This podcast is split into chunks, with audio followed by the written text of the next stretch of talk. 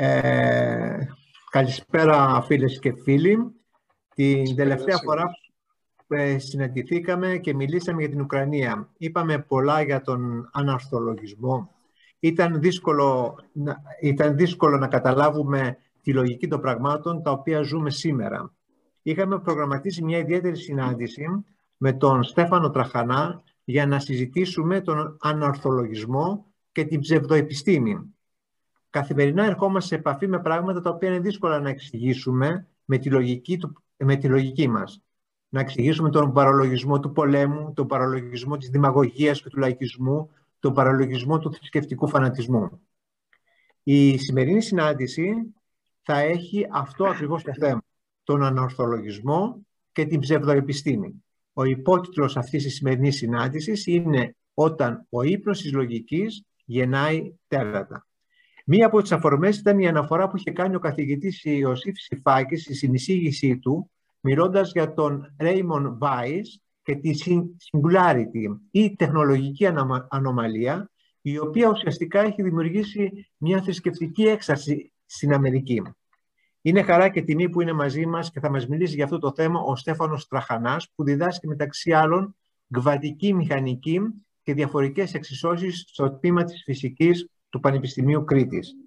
Έχει ασχοληθεί πολλές φορές με παραπλήσια θέματα και συγκεκριμένα έχει γράψει εξειδικευμένα άρθρα στο βήμα της Κυριακής. Ιδιαίτερα τον έχει αποσχολήσει το New Age ή η νέα εποχή. Οι οπαδοί αυτής της σέκτας με μοτίβο την βατική μεταφυσική υιοθετούν μεταξύ άλλων ε, εναλλακτικές θέσεις αυτοίασης. Παραπλανούν εύπιστους Αμερικανούς πολίτες αποσπώντας χρηματικά ποσά. Ο Στέφανος Τραχανάς είναι διευθυντής της διαδικτυακής πλατφόρμας των εκδόσεων του Πανεπιστημίου Κρήτης που λέγεται Μάθηση, η οποία προσφέρει ολοκληρωμένα μαθήματα σε διάφορους τομείς της επιστήμης όπως ε, φυσική, ιστορία, πληροφορική, ε, γλωσσολογία κλπ. Είναι ένα πολύ χρήσιμο μέσο για όσους θέλουν να αποκτήσουν γνώσεις από γνωστούς και υπεύθυνους καθηγητές. Θέλω να ευχαριστήσω για την τιμή που μας έκανε ο καθηγητής Στέφανος Τραχανάς να είναι μαζί μας σήμερα το, σήμερα το βράδυ και να μας μιλήσει για αυτό το θέμα. Κύριε καθηγητά, ο λόγος είναι σε εσάς. Λοιπόν, καλησπέρα σε όλους. Καταρχάς, ευχαριστώ τον κύριο Τριφίλ και τον κύριο Παπακώστα για την πολύ τιμητική πρόσκληση. Έχω ήδη παρακολουθήσει δύο από τις ε, συζητήσεις σας και ε, είναι εξαιρετικής ποιότητας και με το βαθμό πολυφωνίας που τον χρειαζόμαστε όσο τίποτε άλλο σε αυτούς τους δύσκολους καιρούς. Να διορθώσω μόνο την ε, προσφώνηση. Η οργανική μου θέση είναι στο Ίδρυμα Τεχνολογίας και Έρευνας και διδάσκω στο Πανεπιστήμιο Κρήτης, αλλά δεν έχω θέση στο Πανεπιστήμιο Κρήτης.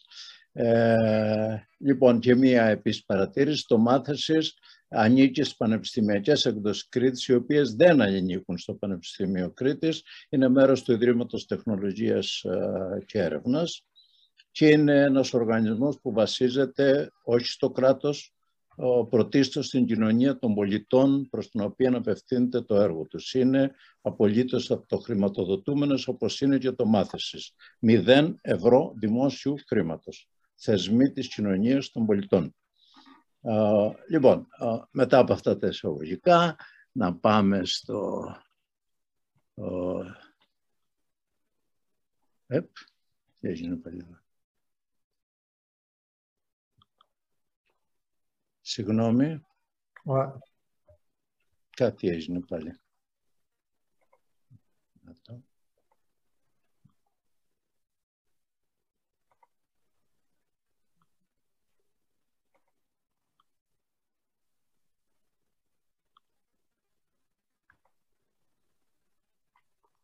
Να είμαστε λοιπόν ο τίτλος είναι «Ανορθολογισμός και ψευδοεπιστήμης σε ανήσυχους καιρούς». Το πρόσθεσα αυτό γιατί πράγματι σε ανήσυχους καιρούς ζούμε. Ο υπότιτλος είναι από τον πίνακα που βλέπετε του Γκόγια, ένα μεγάλος, ένας μεγάλος διαφωτιστής που θεωρούσε ότι όταν φύγει κανείς από την σφαίρα του ορθολογισμού όλα τα τέρατα είναι δίπλα μας και πάνω μας και Αυτό ακριβώς είναι το στοιχείο το οποίο θέλω να αναδείξω στη συνέχεια της ομιλίας, ξεκινώντας από το περίγραμμα. το, στο πρώτο μέρος θα δώσω το στίγμα. Το μετέωρο βήμα του διαφωτισμού στη χώρα μας. Αυτή είναι μια εισαγωγική τοποθέτηση. Ε, στο δεύτερο μέρος θα κάνω μια νοσταλγική ε, αναδρομή στην παλιά καλή ψευδοεπιστήμη, αστρολογία και τηλεπάθεια. Α, υπέροχες ανώδυνες μορφές σε σχέση με τα κύματα α, ψευδοεπιστήμης και ανορθολογισμού, τα σύγχρονα, τα οποία θα δούμε μετά. Στο τρίτο μέρος λοιπόν πάμε στο New Age, ε, ένα, μια αμερικανική πολυεθνική, ε, ελπίζω να ακούγομαι γιατί... Ε, ακούγεστε, ακούγεστε. Α, α, κβαντική ψευδογιατροί και κβαντικοί ψευδοπροφήτες είναι ε, το θέμα. το λέω ευθέως, πρόκειται για πνευματικό καυσαέριο και θα κάνουμε μια επίσκεψη στο Amazon όπου θα σας δώσω τεκμήρια σιροπιαστά για το ποιο είναι ακριβώς το πνευματικό κλίμα που εκπέμπεται και πόσο διαβρώνει κυριολεκτικά τα στοιχειώδη ορθολογισμό που είναι η προϋπόθεση μιας ανοιχτής δημοκρατικής κοινωνίας. αυτά όμως δεν συμβαίνουν μόνο κάπου αλλού, συμβαίνουν και στη χώρα μας και συμβαίνουν ε, ενδεχομένως σε, αυτό θα προσπαθήσω να δείξω, σε πολύ ε, χειρότερο βαθμό, διότι έχουν διεισδύσει και στους θεσμούς και θα αναφέρω ένα τουλάχιστον παράδειγμα και θα κλείσω με το πρακτικό ερώτημα που πάντα πρέπει να έχουμε, ε, τι κάνουμε; Ε, πάμε λοιπόν στο πρώτο μέρος, το μετέωρο βήμα του διαφωτισμού στη χώρα μας να ξεκινήσω από το εξώφυλλο του βιβλίου «Φυσικής Απάντησμα» του Ρίγα Φεραίου, που γράφτηκε ακριβώς γι' αυτό, την εποχή που θεωρούνταν ότι ε, η επιστήμη είναι απελευθερωτική δύναμη. Δεν είναι απλώς μια γνώση που μας επιτρέπει ένα έλεγχο πάνω στη φύση. Αυτή είναι η χρησιμοθερική πλευρά της γνώσης, είναι απελευθερωτική δύναμη του ανθρώπου απέναντι στις δυσιδαιμονίες και τις προλήψεις και θεωρούσε ο Ρίγας Φεραίος ότι αυτό θα ήταν ένα βασικό όπλο για την προετοιμασία του γένους για την ε, ε, Επανάσταση. Ε, έτσι αντιλαμβανόταν την επιστήμη ο Ρίγας Φεραίος και οι μεγάλοι διαφωτιστές και οι οπισθοδρόμες από τότε είναι πάρα πολύ μεγάλοι, θα το δούμε όμως. ωραία λοιπόν, από το Ρίγα Φεραίο να έρθουμε στο σήμερα θέτοντας ένα πάρα πολύ ενοχλητικό ερώτημα το οποίο θα τεκμηριώσω μετά. Πώς συμβαίνει και σε μια εποχή υποτιθέμενου θριάμβου της επιστήμης, πράγματι αυτό είναι η εποχή μας, όλο ένα και περισσότεροι άνθρωποι να βγαίνουν από το εκπαιδευτικό μας σύστημα, όχι μόνο στην Ελλάδα, έτοιμοι να παραδοθούν χωρίς αντίσταση στις πιο ακραίες μορφές ανορθολογισμού και ψευδοεπιστήμης. Η ερώτηση που πάντα συνιστώ και στους φοιτητές μου να κάνουν στον εαυτό τους πρώτα απ' όλα και πώς το ξέρουμε αυτό. Πώς το ξέρουμε ότι έτσι είναι. Να δώσω λοιπόν μερικά τεκμήρια, εμπειρικά τεκμήρια από έρευνες γνώμης, κυρίως ευρωπαϊκές και έρευνες που έχει κάνει αυτό το υπέροχο κέντρο διανέωσης ε, του Ιδρύματος Δασκαλόπουλου, αν θυμάμαι καλά. Α, λοιπόν, ε, η θεωρία της εξέλιξης ε, δεν ισχύει είναι έρευνα γνώμης που έγινε νομίζω 150 χρόνια από την ε, καταγωγή των ειδών ευρωπαϊκή. 31% ε, στην Ελλάδα θεωρούν δεν ισχύει. Το αντίστοιχο ποστό στην Ισπανία, διάλεξα την Ισπανία γιατί είναι μια καθολική χώρα και περιμένει κανείς σε χώρες με ισχυρή ε, θρησκευτική έτσι, παράδοση και ρόλο της Εκκλησίας, ότι εκεί θα είναι πολύ ψηλά τα ποσοστά, είναι μόνο 16%, στις σκανδιναβικές χώρες είναι γύρω στο 3-4%. Uh, δεύτερο ερώτημα, έχει βρεθεί το φάρμακο για τον καρκίνο, αλλά μας το κρύβουν 30%. Μας ψεκάζουν 32%. Το κακό μάτι αυτή είναι έτσι η αθώα, η χαριτωμένη πλευρά της ψευδοεπιστήμης. 66% το πιστεύουν και είναι το υψηλότερο ποσοστό μεταξύ 34 ευρωπαϊκών χωρών. Τα εμβόλια προκαλούν αυτισμό, σοκαρίστηκα. Είμαστε διπλάσιο από ότι είναι η πρωτοπόρα γέννη ε, χώρα σε αυτά τα θέματα, στο δυτικό κόσμο είναι οι Ηνωμένες Πολιτείες, ε, που όπου είναι μόνο, βλέπω καλά, 10%. Λοιπόν, η γη είναι επίπεδη 2,5%, στις Ηνωμένες Πολιτείες είναι λίγο μικρότερο και η κατάρρευση των δίδυμων πύργων ήταν προσχεδιασμένη, έχουν 59% το οποίο είναι συγκρίσιμες μόνο με χώρες που δεν θα θέλαμε να συγκρινόμαστε και δεν θα θέλω να αναφέρω κάποια από αυτές. Μπορούμε να φανταστούμε ποιες μπορεί να είναι. Ε, λοιπόν, πάμε αφού διαπιστώσουμε μάλλον να δια, ε, διατυπώσω το συμπέρασμα ότι από πλευράς ανορθολογικών πεπιθήσεων η χώρα μας είναι μάλλον στην κορυφή του ανεπτυγμένου κόσμου. Πράγματι λοιπόν ένα μεγάλο, ανησυχητικά μεγάλο ποσοστό συμπολιτών μας έχει επιλέξει την ανορθολογική στάση απέναντι στα πράγματα. Να τη συνοψίσω. Τι είναι αυτή η στάση; Μην αφήνεις τα γεγονότα να επηρεάζουν τις πεπιθήσεις σου. Είναι πάντα σωστές. Ωραία. Για να δούμε παρακάτω. Ένα πρώτο ερώτημα, θα το θέσω και στο τέλος, ύστερα από όλα αυτά. Τι κάνουμε; Ε, παρακολουθούμε ως θεατές την επέλαση των ορθολογισμού. Για επέλαση πρόκειται, θα το φανεί συνέχεια και της ψευδοεπιστήμης, η οποία είναι, αυτό θέλω να υποστηρίξω, μια επίθεση στα ίδια τα θεμέλια των δημοκρατικών κοινωνιών όπως αυτές διαμορφώθηκαν από τις ιδέες του διαφωτισμού και της επιστήμης.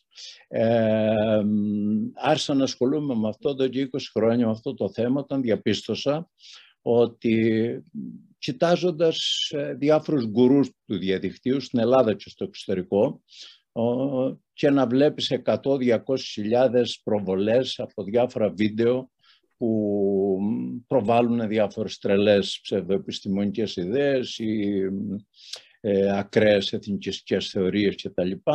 Και οι πιο εθνικά αναγνωρίσιμοι Έλληνες διανοούμενοι από το Στέλιο Ράμβο, το Γιώργο Γραμματικάκη, τον Αριστοτέλο Δοξιάδη, δεν ξέρω ποιους άλλους να αναφέρω, σοβαρούς ανθρώπους, το πολύ 10-15 Και τότε συνειδητοποίησα για πρώτη φορά ότι η ορθολογική κοινωνία είμαστε μια λεπτή κρούστα στην κορυφή και επειδή επικοινωνούμε συνήθως μεταξύ μας, διαβάζουμε τα ίδια έντυπα, τις ίδιες εφημερίδες κτλ. Δεν έχουμε καθόλου επίγνωση ενός υπόγειου ρεύματος από κάτω, ασύγκριτα πιο ογκώδους και πιο ορμητικού και πιο επιδραστικού και τότε συνειδητοποίησα για πρώτη φορά και άρχισα να εκπέμπω στις παρέες μου, σε σημείο να γίνω μερικές φορές έτσι, φορτικός, να ακούω τον κόδωνα του κινδύνου, το παιχνίδι χάνεται από κάτω στα υπόγεια ρεύματα. Αυτή λοιπόν είναι η κατάσταση των πραγμάτων και θέλω να συνοψίσω πώς τίθεται το δίλημα σε εμάς ως πολίτες, ως δασκάλους, ως εκπαιδευτικό σύστημα και ως ανοιχτή κοινωνία. Το συνοψίσω λοιπόν. Σε αυτή την ε, πια πνευματική στάση απέναντι στα πράγματα επιλέγουμε να ενθαρρύνουμε ως θεσμοί, ως εκπαιδευτικό σύστημα, ως πολίτες.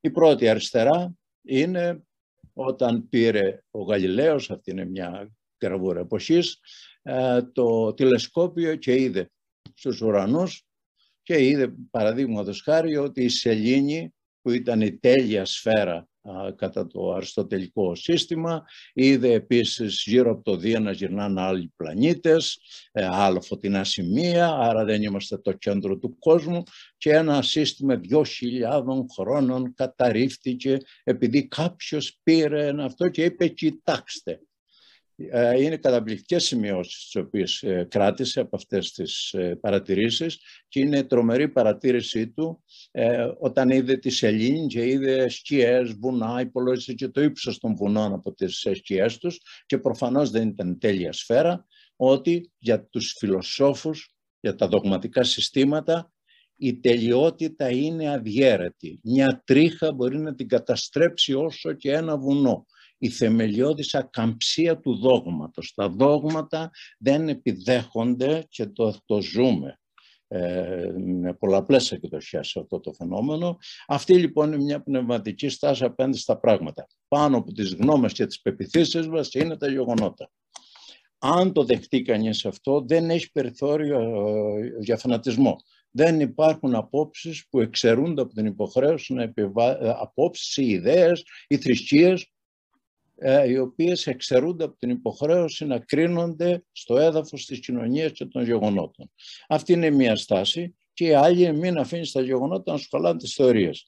η στάση της ε, Στρουθοκαμήλου. Και επευκαιρία μια και είναι και ο κύριος Ζούρος αλλά και ο κύριος Οικονομόπουλος βιολόγοι εδώ, ο, γεννήθηκε κάποια στιγμή η απορία, μα καλά, πώς είναι δυνατόν η Στρουθοκάμιλος να χώνει ενόψει εχθρό, να χώνει το κεφάλι της ε, στην, ε, στην άμμο. Δεν θα είχε επιζήσει ποτέ, σύμφωνα με το, το προπανές, δηλαδή, δαρβινικό επιχείρημα, ένα ζώο που κάνει, έχει αυτή τη συμπεριφορά δεν θα έχει επιζήσει.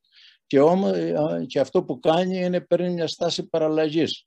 Ε, βάζει, χαμηλώνει το σώμα της και φαίνεται σαν ένας μικρός αμόλοφος. Είναι μια τέλεια στάση παραλλαγής, ο Δαρβίνος ισχύει. Ε, πάμε παρακάτω. Λοιπόν, στο μέρος δεύτερο, η παλιά καλή ψευδοεπιστήμη. Μια νοσταλγική επιστροφή. Να πάρουμε δύο την αστρολογία και την ε, τηλεπάθεια. Ξεκινώντας από την τηλεπάθεια. Τι είναι τηλεπάθεια; Μια υποτιθέμενη ικανότητα εξ αποστάσεως ε, επίδρασης ανάμεσα σε δύο πρόσωπα α, χωρίς κανένα γνωστό φυσικό μηχανισμό να τη διαμεσολαβεί την επίδραση. Ε, και ποιο είναι το εμπειρικό γεγονός; Ότι σκέφτεσαι πολύ ένα φίλο, μια φίλη που έχει καιρό να σε πάρει τηλέφωνο, σχεδόν σε έχει πάρει το παράπονο που σε ξέχασε και ξαφνικά τώρα που σκέφτεσαι χτυπάει το τηλέφωνο. Α, σε σκεφτόμουν αυτή τη στιγμή, τη σύμπτωση και τα λοιπά, τηλεπάθεια λοιπόν και βέβαια η εξήγηση είναι γνωστή, είναι η κλασική περίπτωση επιλεκτικής στατιστικής, διότι τις χιλιάδες φορές που σκεφτόσουν τον φίλο ή την φίλη οποιονδήποτε φίλο ή φίλη και το τηλέφωνο δεν χτύπησε, τις ξεχνάς όλες αυτές. Είναι πολύ μελαγχολικές, ενώ τη χαρά που πήρες όταν επιτέλους μία σε χίλιες χτύπησε το τηλέφωνο όταν σκεφτόσουν κάποιον, αυτές συγκρατείς, αυτό λέγεται αλλιώς και προκατάληψη επιβεβαίωσης. Επιλέγουμε εκείνα τα γεγονότα τα οποία επιβεβαιώνουν την προ η λιμένη στάση μας σε ένα θέμα και προφανώς ε, αυτή είναι πλέον στο απειρόβλητο. Δεν κινδυνεύει ποτέ από τα γεγονότα. Α, η αστρολογία. Ας πάρουμε λοιπόν περίπτωση ενός μαθητής που ρωτάει το δάσκαλο. Δάσκαλε, ε, αφού μας είπες για τον νόμο της παγκόσμιας έλξης, ότι όλα τα σώματα που έχουν μάζα έλκονται μεταξύ τους γιατί να μας επηρεάζουν τα άστρα αφού ασκούν και αυτά πάνω μας βαρυτικές δυνάμεις και επιμένει κιόλας λέγοντας πώς συμβαίνει τότε όλοι οι πολιτισμοί σε όλη την ανθρώπινη ιστορία να πιστεύουν στην επίδραση των άστρων στις ζωές μας. Μια καλή άσκηση αν το σχολείο μας ήξερε να διδάσκει τη μορφωτική αξία της επιστήμης θα ήταν να βάλει ο καθηγητής ε, τους ε, μαθητές να υπολογίσουν με βάση τον τύπο ε, που γράφω από κάτω της παγκόσμιας έλξης ότι η δύναμη είναι ανάλογη με τις μάζες και αντιστρόφους ανάλογη με το τετράγωνο της αποστάσεως και να βγάλει ένα πίνακα, κοιτάξτε μόνο το πρώτο και την τελευταία στήλη. Η επίδραση που ασκεί ο ήλιος πάνω μας είναι χίλιες φορές μικρότερη από τη γήινη βαρύτητα. Η σελήνη, για να δούμε, εκατομμύρια φορές μικρότερη από τη γήινη βαρύτητα. Ο Δίας 100 εκατομμύρια φορές μικρότερη η βαρύτητά του. Ο Άρης 10 δισεκατομμύρια φορές. Το τυπικό ορατό άστρο 10 τρισεκατομμύρια φορές μικρότερη από τη γήινη βαρύτητα είναι η βαρυτική επίδραση ενός άστρου. Ε, και υπολογίζομαι και τι βαρυτική μου επίδραση μου ασκεί ο διπλανός μου, που κάτω το διπλανός μαθητής στο διπλαθρανείο. Και ξέρετε τι βγαίνει; Ο διπλανός μου επηρεάζει βαρυτικά 10.000 φορές περισσότερο από ό,τι τα άστρα που καθορίζουν τη μοίρα μου. Αν το έκανε αυτό ένας καθηγητής στο σχολείο, πρώτον θα ήταν μια πολύ ωραία δεύτερον θα μάθαιναν τα παιδιά α, να συλλογίζονται ορθά, δηλαδή να συλλογίζονται, να συλλογίζονται ελεύθερα και να μπορούν να έχουν το θάρρος να αντικρούν ε, τέτοιου τύπου παράλογες δοξασίες. Οπότε λοιπόν μπορούμε να καταλήξουμε στο σχολείο, αν ήμασταν στο σχολείο και σε ένα ωραίο ηθικό δίδαγμα, ας μην αναζητούμε τη μοίρα μας στα άστρα, ας την ψάξουμε καλύτερα στους διπλανούς μας. Μας επηρεάζουν πολύ περισσότερο. Λοιπόν, αυτά, αυτά ήταν η ωραία, καλή, νοσταλγική αναδρομή στην παλιά, καλή ψευδοεπιστήμη.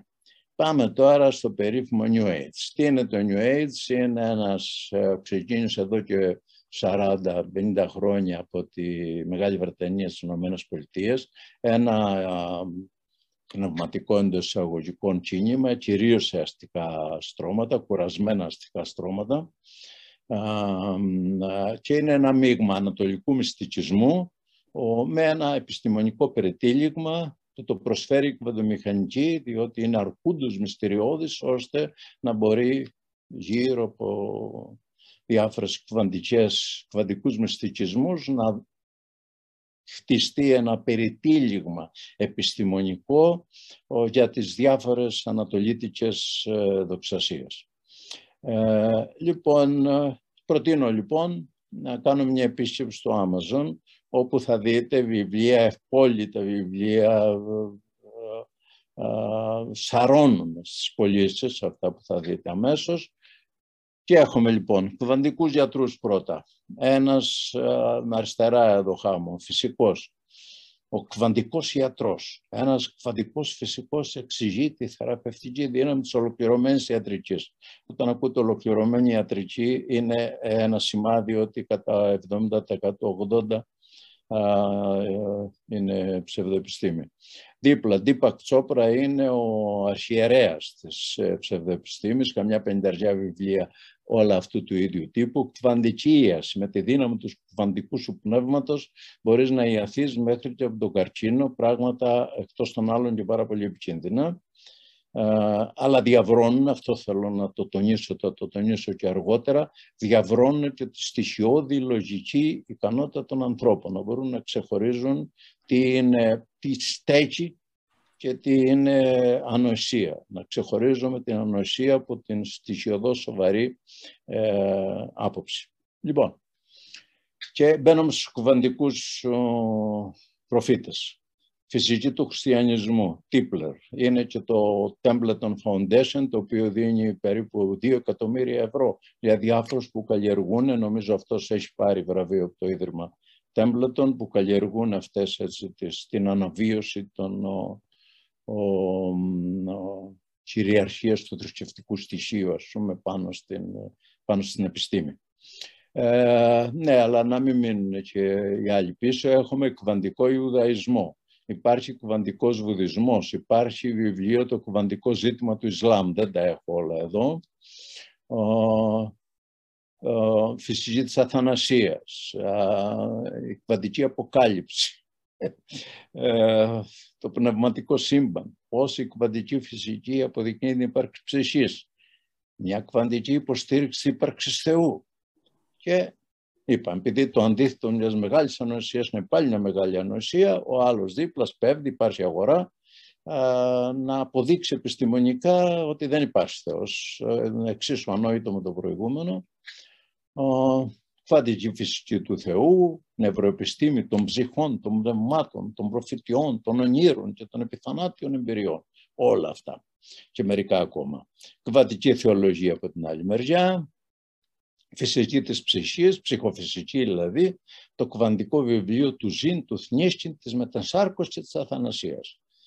Και η θεοφυσική δίπλα, ενοποίηση της κβαντικής φυσικής, της συνείδησης του ουρανού και δεν ξέρω τι άλλο. Ο, ο άλλος εδώ είσαι συνεργείο, εκβατομηχανική για την ψυχή σας. Πώς να επιδιορθώσει τον εαυτό σου και ταυτόχρονα να σώσει τον κόσμο. Μην ξεχνάμε ότι πρέπει να σώσουμε και τον κόσμο. Κουβαντικοί ψυχαναλυτές δεν μπορούσαν να μείνουν πίσω, δεν θα είναι πολύ μοντέρνα η ψυχανάλυση αν δεν βάλει λίγο κουβαντική μέσα. Τα θεωρητικά θεμέλια της νέας φυσικής προέρχονται υποτίθεται από την ιδέα ότι στην κουβαντομηχανική παρατήρηση του φαινομένου καθορίζει την έκβασή του, άρα ο νους είναι ο υπεράνω όλων και αυτός ενορχιστρώνει όλα όσα συμβαίνουν στο σύμπαν, άρα η συνείδηση είναι νοοκρατία, ανα, ανατολικός μυστικισμός και ανατολική νοοκρατία στην ελεηνότερη εκδοχή της.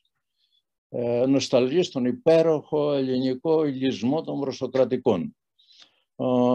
Κβαντική λοιπόν φυσική, κοσμολογία, νευροπιστήμη, παράλληλα σύμπαντα, κοσμολογία της συνείδησης, πάλι το πνεύμα είναι πάνω απ' όλα, αυτό φτιάχνει τον κόσμο και αυτό ενορχιστρώνει όλα όσα συμβαίνουν επί σκηνής. Τέλεια. Αυτή ήταν λοιπόν μια σύντομη περιδιάβαση στα τσίπους της νέας εποχής. Ε, θα θέλαμε να πιστεύουμε ότι αυτά συμβαίνουν κάπου αλλού, αλλά θα σας απογοητεύσω και δεν θα αλλιεύσω απλώς από το διαδίκτυο πράγματα. Θα πάω σε ε, μορφές ε, διάδοσης ε, ψευδοεπιστημονικών απόψεων που ενέχονται δημόσιοι θεσμοί. Δίστε στους θεσμούς λοιπόν που είναι μια δεύτερη εκτός από τις προηγούμενες ότι στις δοξασίες ανορθολογικές είμαστε στην πρωτοπορία δεν ξέρω αν είμαστε πρώτοι, η τρίτη, η πέμπτη, αλλά είμαστε, παίζουμε στην, στις πρώτες θέσεις του παγκόσμιου πρωταθλήματος. δεν ξέρω αν έχουμε παγκόσμια πρωτιά σε αυτό γιατί δεν υπάρχουν στοιχεία παντού, αλλά και εκεί διεκδικούμε μία από τις πρώτες θέσεις. Ωραία, αυτά είναι τα εισαγωγικά. Επιστημονική απόδειξη αθανασίας ψυχής. Εκπομπή ΕΤ3. Ο μιλητής πρόεδρος της ε, Ένωσης Ελλήνων Φυσικών. Θα επανέλθω. Η αντιληπτή ζωή, το αντιληπτό σύμπαν, είναι μια ψευδέστηση, ένα όνειρο, κάτι το προσωρινό. Φύγαμε λοιπόν, αποδείξαμε την αθανασία της ψυχής. Ε, βλέπετε τον τίτλο κάτω από αυτό που έχω γράψει εγώ, υπάρχει Θεός, μια επιστημονική προσέγγιση. Αυτό είναι ο επίσημος τίτλος του, είναι από την, ε, πάλι από την Ετρία. Α, ωραία, αποδείξαμε την ύπαρξη Θεού και ετοιμασμένοι τώρα στο σκουπιδοντενεκέ της ιστορίας και ο Δαρβίνος. Ανατροπή θεωρίας της εξέλιξης του Δαρβίνου από την αστροφυσική μέσα σε, με συνοπτικές διαδικασίες, μέσα σε 10 λεπτά, δύο λεβέντες, καθηγητές του Πανεπιστημίου Αθηνών, ο ένας πρόεδρος της Ένωσης Ελλήνων Φυσικών, ο, κατεδαφίζουν και τη θεωρία της εξέλιξης με συνοπτικότατες διαδικασίες, μέσα σε 10 λεπτά. Λοιπόν, και εδώ έχουμε απόσπασμα από ένα βιβλίο που εξέδωσε η Ένωση Ελλήνων Φυσικών. Παρεμπιπτόντως, δεν θα ήθελα να αφιερώσω χρόνο σε αυτό, έκαναν δύο δημοσιεύματα σχετικά με την Ένωση Ελλήνων Φυσικών τα ελληνικά Χόξ. Υπήρξα μάρτυρα σε δίκη υπέρ της Ένωσης, Ελλήνων, ε, υπέρ, της Ένωσης υπέρ των ελληνικών Χόξες μαζί με τον πρόεδρο του Τμήματος Φυσικής της Αθήνας. Α, λοιπόν, ο, διαβάζω εδώ χάμω λοιπόν από βιβλίο που εξέδωσε η Ένωση Ελλήνων Φυσικών, έκανε εκδηλώσεις, πήγαινε στα σχολεία, τα παιδιά παίρναν το βιβλίο που λέει το φαινόμενο του Δόκτωρα Εμότο. Ο Δόκτωρα Εμότο έβαζε έβαλε ετικέτες με εκφράσεις ανθρωπίνων συναισθημάτων και ιδεών σε μπουκάλια με νερό. Μερικές ήταν θετικές, όπως το «σε ευχαριστώ» και το «αγάπη». Άλλες ήταν αρνητικές, όπως η ετικέτα που έγραφε «με κάνεις να ιδιάζω, θα σε σκοτώσω».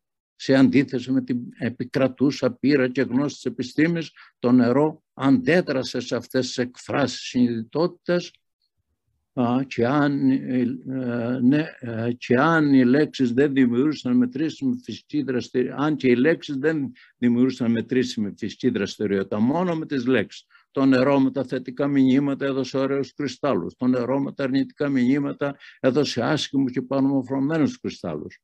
Αυτή είναι μια άμεση απόδειξη ότι η αγάπη είναι η μεγαλύτερη ενέργεια που υπάρχει. Και λέει παρακάτω για τα κβαντικά, είναι ε, κβαντικής φύσης όλα αυτά, δεσμός υδρογόνου και τα λοιπά και τα λοιπά. Ας μην σας κοράσω άλλο, διότι το καυσαέρι δεν εσπνέεται εύκολα.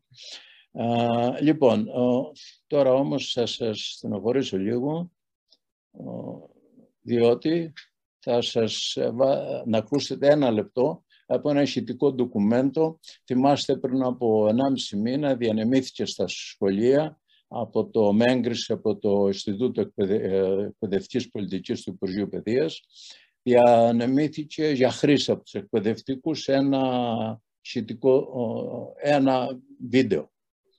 Και θα σας προβάλλω εδώ να ακούσετε με τα ίδια σας το φαινόμενο Dr. Emoto. Και στη συνέχεια εξέθεσε νερό σε διαφόρων ειδών μουσικές και έπειτα εξέθεσε το νερό σε νοήματα, σε, διαφορε... σε λέξεις διάφορες τις οποίες έγραφε πάνω στο μπουκαλάκι του νερού. Και είδε ότι το νερό εξίσου ανταποκρινόταν στο όμορφο ή στο άσχημο, στο θετικό ή στο αρνητικό, σε όλες τις περιπτώσεις. Θα δούμε όμως τις εικόνες, ορίστε νερό πηγή στην όμορφη φύση. Και ορίστε την εικόνα που δίνει νερό στη βρώμικη πόλη. Όταν το νερό άκουσε τη Συμφωνία 40 του Μότσαρτ και έπειτα το πάγωσαν και το φωτογράφησαν, ειδού τι όμορφη εικόνα έφτιαξε.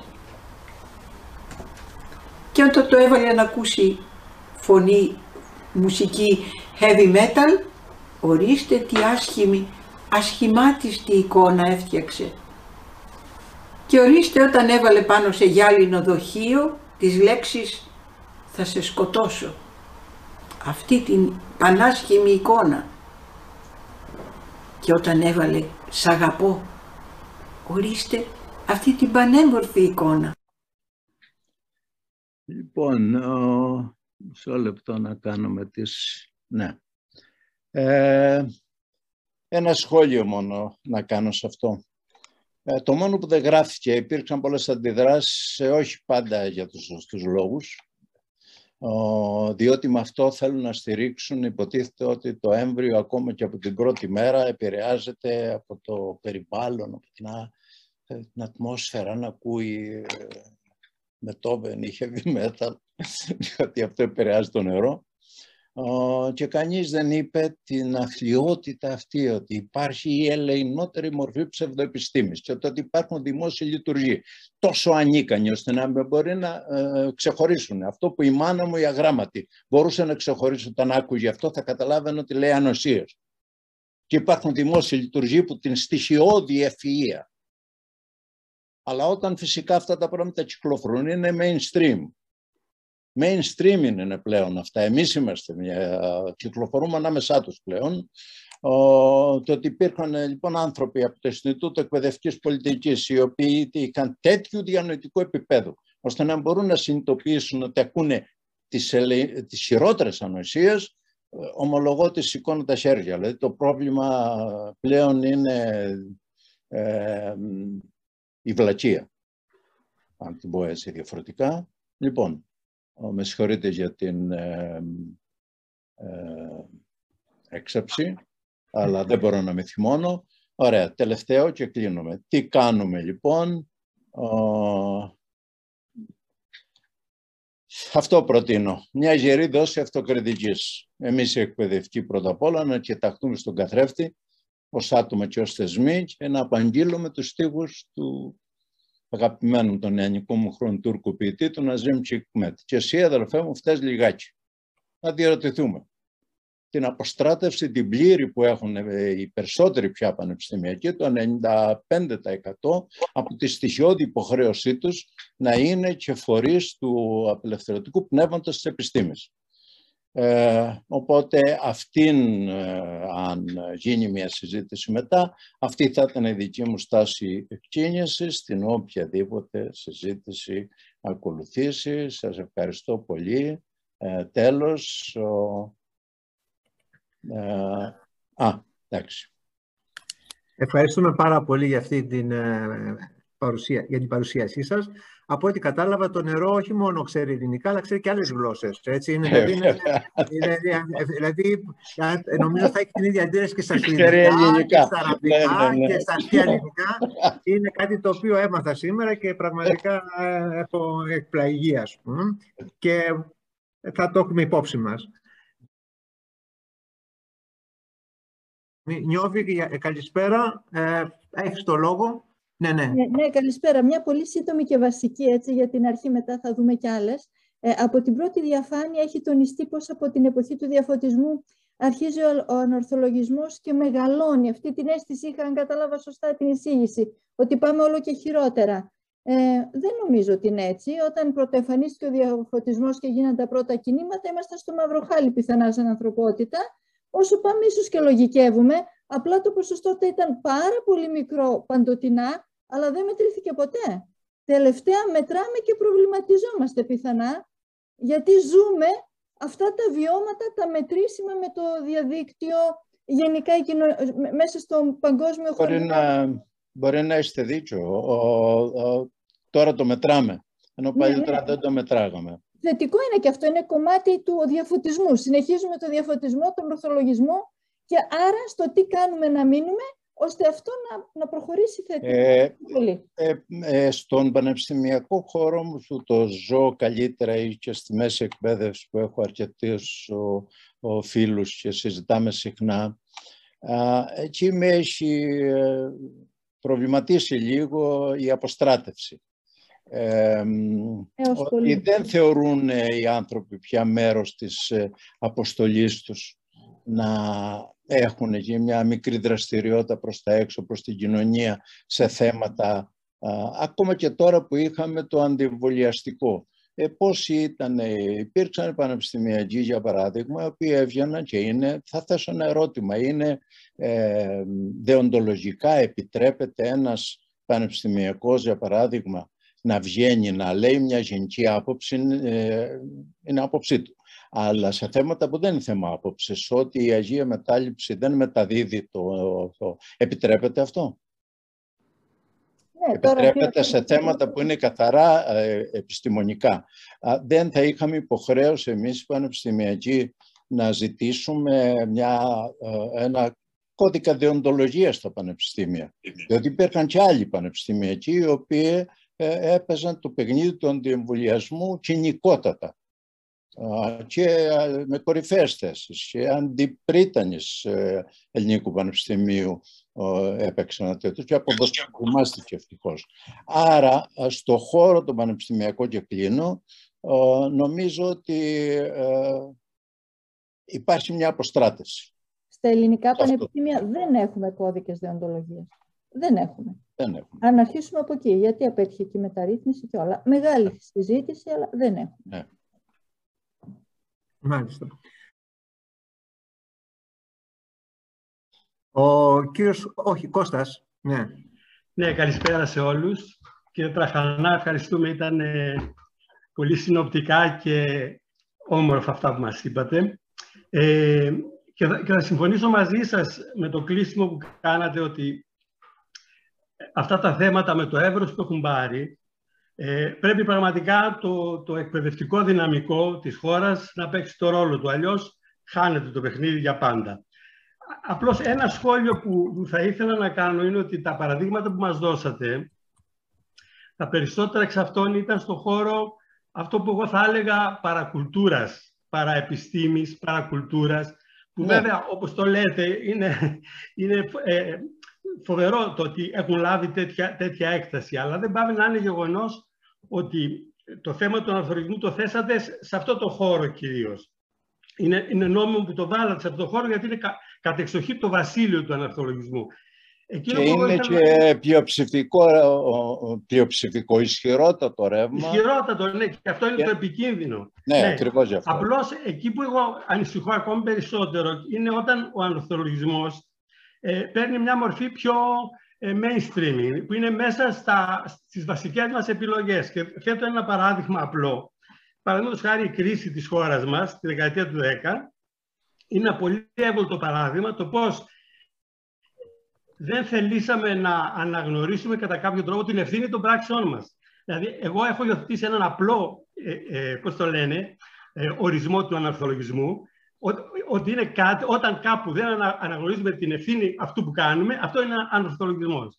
Και η περίπτωση της κρίσης μας, η οικονομική ήταν ακριβώς αυτό το παράδειγμα. Και νομίζω ότι εκεί γίνονται τα πράγματα ακόμα πιο σοβαρά. Δεν πάει βέβαια να είναι και πολύ σοβαρό αυτό που λέτε, δηλαδή αυτό το εύρος που έχει λάβει η υποκουλτούρα της παραεπιστήμης και των φαινομένων γενικά που περιγράψατε, ας πούμε, όπου εκεί κέριος θα είναι ο ρόλος του εκπαιδευτικού. Αλλά για φανταστείτε ότι όλοι οι μηχανισμοί η πολιτική μας, με την κρίση και του Ουκρανικού σήμερα, το βλέπουμε, ε, όπου έχουμε ένα ξανθό γένος. Για ποιο λόγο εμφανίζεται αυτό το ξανθό γένος.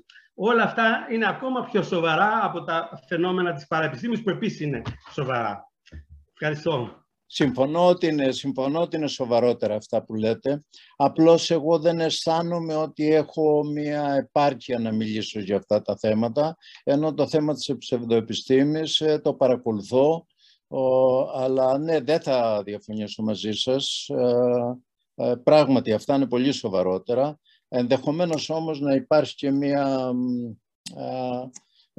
αιτιώδη σχέση ανάμεσα στα πράγματα. Συγκοινωνούντα δοχεία. Να είναι συγκοινωνούντα δοχεία, αλλά επαναλαμβάνω δεν έχω την επάρκεια να μιλήσω πολύ για αυτά τα θέματα και προτιμώ να μείνω στο χώρο αυτό της, ε, της ψευδοεπιστήμης που ροκανίζει κατά τη γνώμη μου από κάτω τα θεμέλια. Διότι αν η ευφυστία των ανθρώπων είναι τέτοια, όταν δεν μπορούν πια οι άνθρωποι να διακρίνουν ακόμα και ένα ποσοστό 20% των φοιτητών μας, τι είναι έγκυρη πηγή, το είδα λέει στο διαδίκτυο. Mm. Τι πέρα που το είδες στο διαδίκτυο.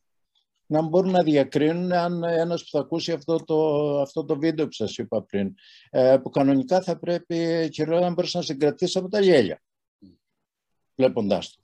Η αγράμματη μάνα μου αυτό θα έκανε όταν το άκουγε.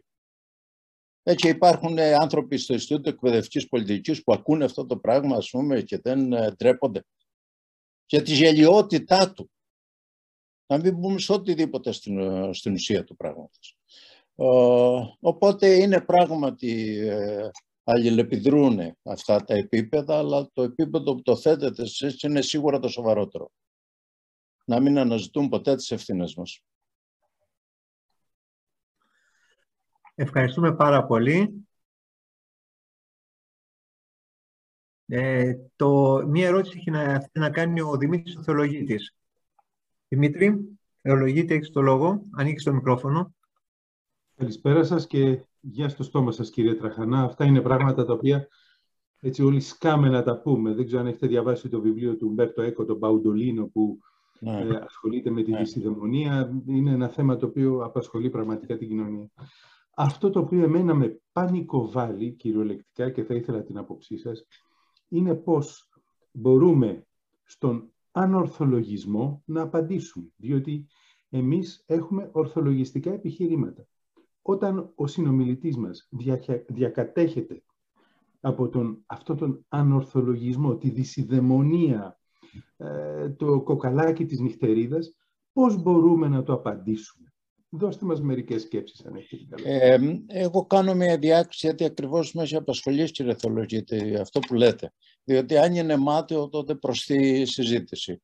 Ε, νομίζω ότι ε, πρέπει να κάνουμε διάκριση, όπως θα λέγαμε, χρήστες και διακινητές ε, στην ψευδοεπιστήμη και στον ορθολογισμό. Υπάρχουν άνθρωποι που δεν έχουν κάνει εμπόριο. Είναι η αρχηγία, το πούμε έτσι. Ε, και γύρω τους υπάρχει ένα και στο θέμα το αντιμβολιαστικό θα υπάρχει σίγουρα ένας σκληρός πυρήνας 10% που είναι αμετάπιστη. Είναι πλέον στοιχείο της ταυτότητάς τους αυτό. Αλλά υπάρχουν πάρα πολλοί άνθρωποι στον ενδιάμεσο χώρο οι οποίοι καθώς εκτίθενται, ε, επειδή είναι και δωμάτια μονοφωνίας στο διαδίκτυο. Και συμβαίνει είναι διασυνδεδεμένοι με ένα κύκλο ανθρώπων που αναπαράγουν ακριβώς ε, χωρίς να ακούγεται μια εναλλακτική άποψη, νομίζω έχουμε υποχρέωση σε αυτό το μεσαίο, μεσαία κατηγορία ανθρώπων που δεν είναι φανατικοί, δεν είναι στοιχείο αναλύωτο της ταυτότητάς τους, της ψυχοσυναισθηματικής τους ταυτότητας και εκπλήττομαι συχνά όταν ξαφνικά ακούει ένα επιχείρημα, α, δεν το είχα ακούσει ποτέ αυτό. Οπότε νομίζω ναι, υπάρχει χώρος. Δεν είναι μάταιο να επιχειρεί κανείς να όποτε έχει την ευκαιρία να επηρεάζει τους ανθρώπους που είναι στο αυτή τη μεσαία κατάσταση. Σας ευχαριστώ πολύ. Ευχαριστούμε πολύ. Ε, μία ε, μικρή παρατήρηση στον Παντολίνο. Υπάρχει η αναφορά ότι ε, υπήρχαν, δεν ξέρω, δέκα ε, κεφαλές του Ιωάννη του Προδρόμου, τις οποίες ε, μοιραζόντουσαν οι διάφοροι ε, καλόγεροι και, τις, και κάναν κάποιο εμπόριο. Δηλαδή, τα λείψανα και τα, οι, οι ρελίκ, οι θείες ρελίκ υπήρχαν σε πολλαπλές. Ε,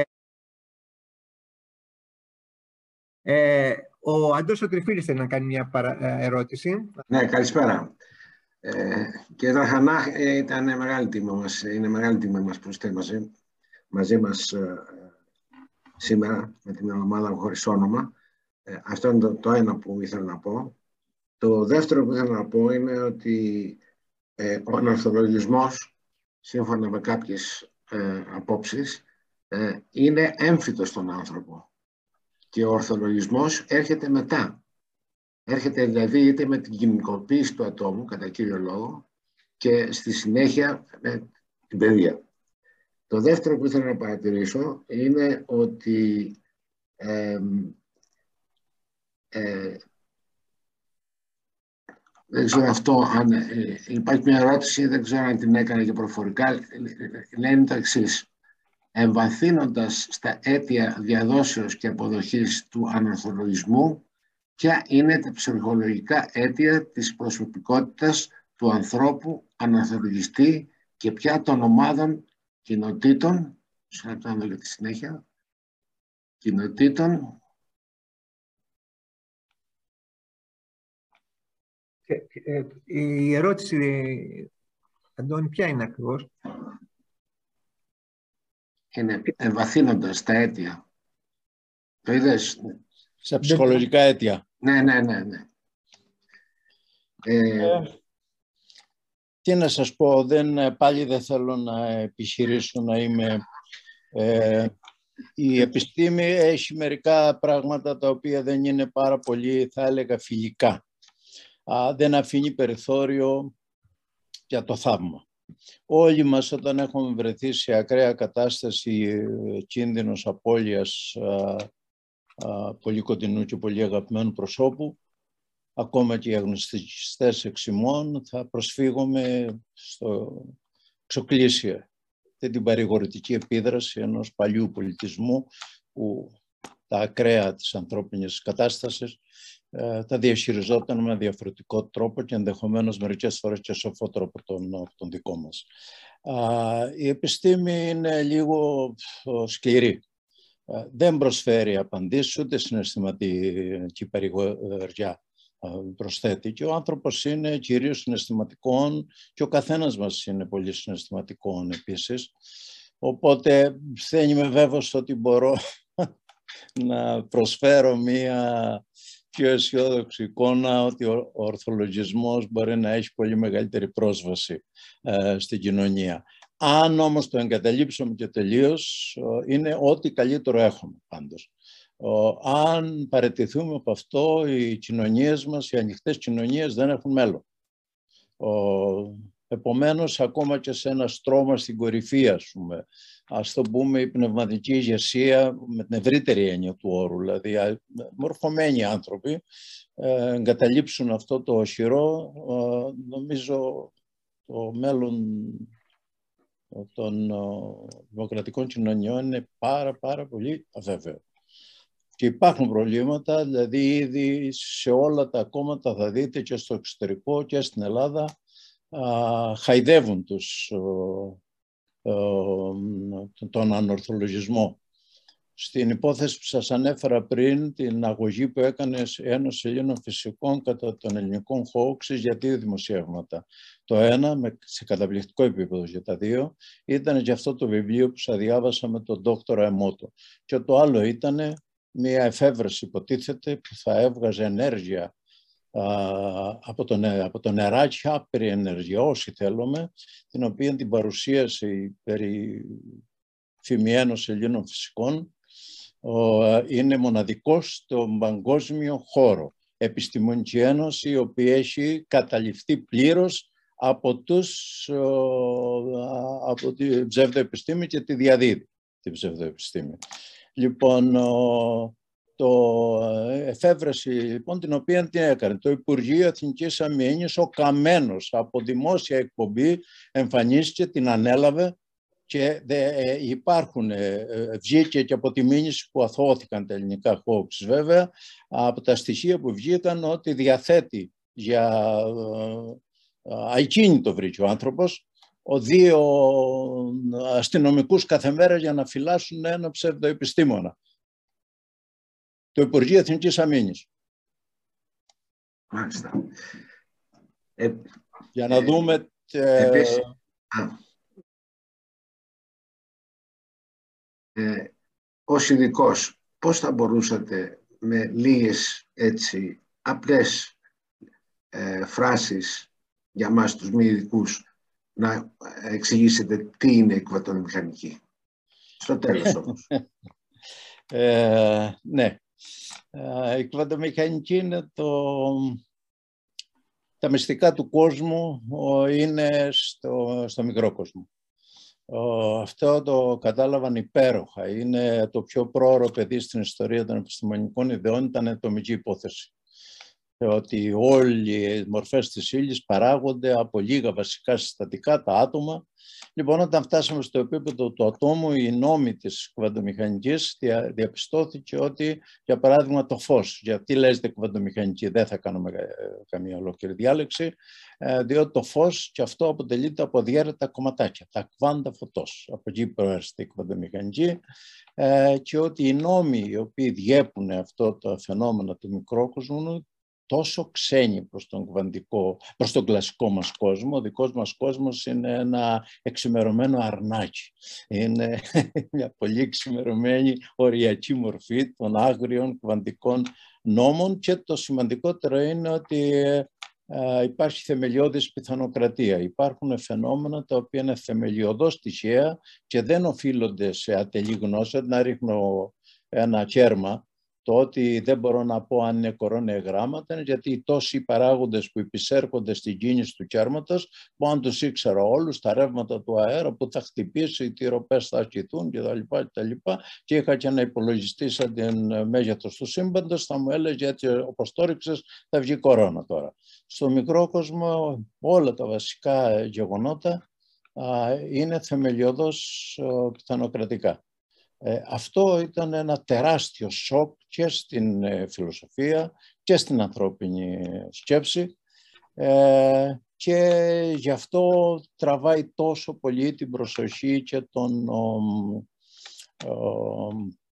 ανθρώπων που πουλάνε κβαντικό μυστικισμό. Επομένως η κβαντομηχανική με μία φράση είναι η επιστήμη του μικρόκοσμου και από τη στιγμή που καταλάβαμε τους νόμους του μικρόκοσμου όλη η εκρηκτική εξέλιξη της ανθρώπινης γνώσης και της τεχνολογίας οφείλεται στην κβαντομηχανική. Η επανάσταση στη βιολογία οφείλεται στην ε, κβαντομηχανική. Ε, από το συστατικά τα θεμελιώδη του κόσμου, τα άτομα και τα μόρια, κοιτάζοντας προς τα πάνω. Αυτό, ήταν η, αυτό είναι η, όλη η σύγχρονη επιστήμη.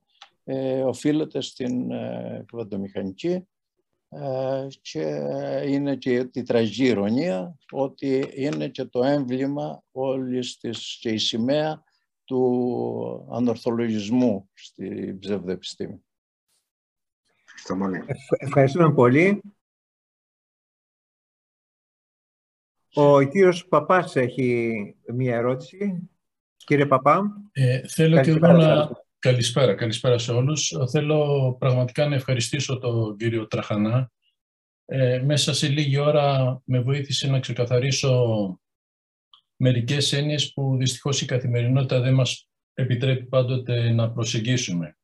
Παραδείγματος χάρη, σκέφτηκα μια άλλη συμβολή της Ευρωπαϊκής Ένωσης όταν νομοθετεί με μόνο κριτήριο υποχρεωτικά την επιστημονική απόδειξη.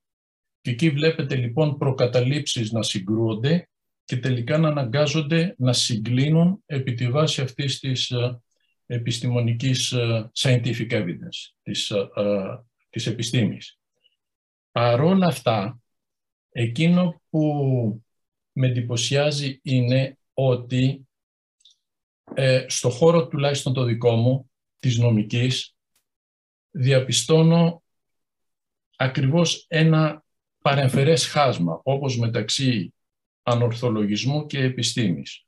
Δηλαδή, σήμερα μιλάμε για δημοκρατία και για κράτος δικαίου, ειδικά για το τελευταίο, κατά τρόπο καταχρηστικό, σε τρόπο που να αποβαίνει επικίνδυνος για την ίδια τη δημοκρατία. Και διαρωτώ με, γιατί έχουμε φτάσει σε αυτό το σημείο παρόλη την εμπειρία που έχει στο μεταξύ αποκτήσει ο πολιτισμένος τουλάχιστον κόσμος; Και το ερώτημά μου στον κύριο Τραχανά είναι το εξής. Θυμάμαι κάποτε να έχω διαβάσει στο μηδέν ε, και άπειρον του Άρθουρ Μίλλερ ότι δημιουργείται με την εξέλιξη της επιστήμης ένα χάσμα μεταξύ κατανόησης της επιστήμης από τον κοινό άνθρωπο, το μέσο άνθρωπο, και της ε, ε, τεχνολογίας που προχωράει όλο και περισσότερο. Και αυτό το κενό, αυτό το χάσμα, δημιουργεί διάφορες ε, αγκυλώσεις, προβλήματα. Θα μπορούσαμε να πούμε ότι ο ανορθολογισμός εν μέρει οφείλεται σε αυτό το χάσμα μεταξύ κατανόησης και επιστήμης; Ε, κατανόησης της επιστήμης από το κοινό; Ναι, δηλαδή να παρακολουθήσει παράλληλα με την εξέλιξη της επιστήμης, να έχει την ικανότητα κανείς να τουλάχιστον να καταλαβαίνει, όχι να είναι ειδικός φυσικά. Ε, υπάρχει ένα περίεργο, περίεργη κατάσταση σε αυτό το θέμα. Εδώ και 40 χρόνια ένα νέο φαινόμενο που έχει έτσι εδρεωθεί πλέον είναι η εκλέγευση της επιστήμης. Δεν είναι πάντα καλής ποιότητας εκλέγευση, αλλά έχουν βγει ε, καταπληκτικά βιβλία πλέον.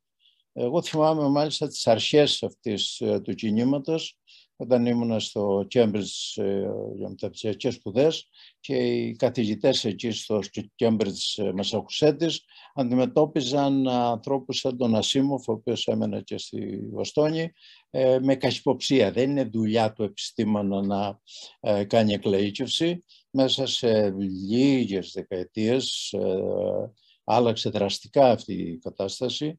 Ε, σχεδόν όλοι οι σημαντικοί επιστήμονες έχουν επιχειρήσει και έχουν γράψει εξηλής ποιότητας εκκλησιαστικά βιβλία, τα οποία πραγματικά ε, έδωσαν έτσι τη, μια πραγματική εικόνα της επιστήμης, όχι μόνο τα επιστημονικά αποτελέσματα, αλλά και το πνεύμα της επιστήμης. Εκεί έχουμε ένα πρόβλημα. Να το, το, το πνεύμα της επιστήμης έχει πάνω απ' όλα την αμφιβολία.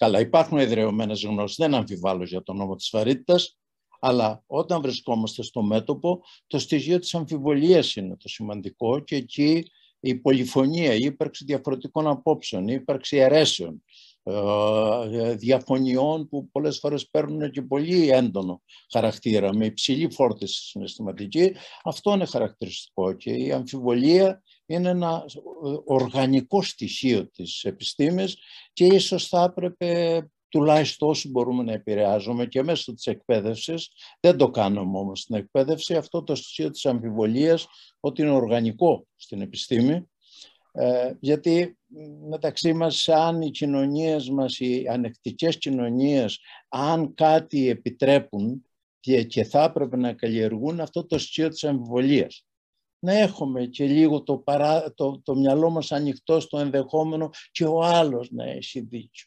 Στα κοινωνικά και ανθρώπινα ζητήματα είναι δυνατόν να υπάρχει μοναδική αλήθεια. Λοιπόν, αυτό το στοιχείο νομίζω της επιστήμης, την αμφιβολία, καλό θα ήταν εμείς ε, σαν επιστήμονες να το εκπέμπαμε και αν μπορούσαμε να επηρεάζαμε λίγο και τα διδακτικά βιβλία.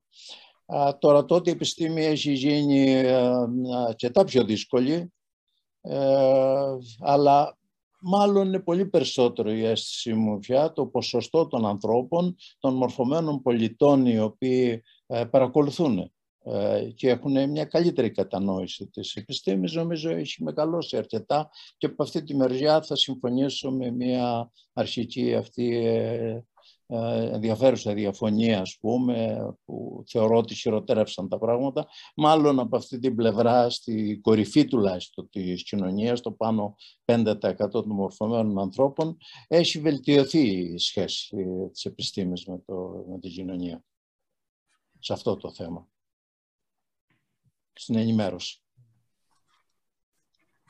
Σας ευχαριστώ πολύ. Ευχαριστούμε πολύ. Ε, κύριε, ε, κύριε Κούρκουλα, έχετε το λόγο.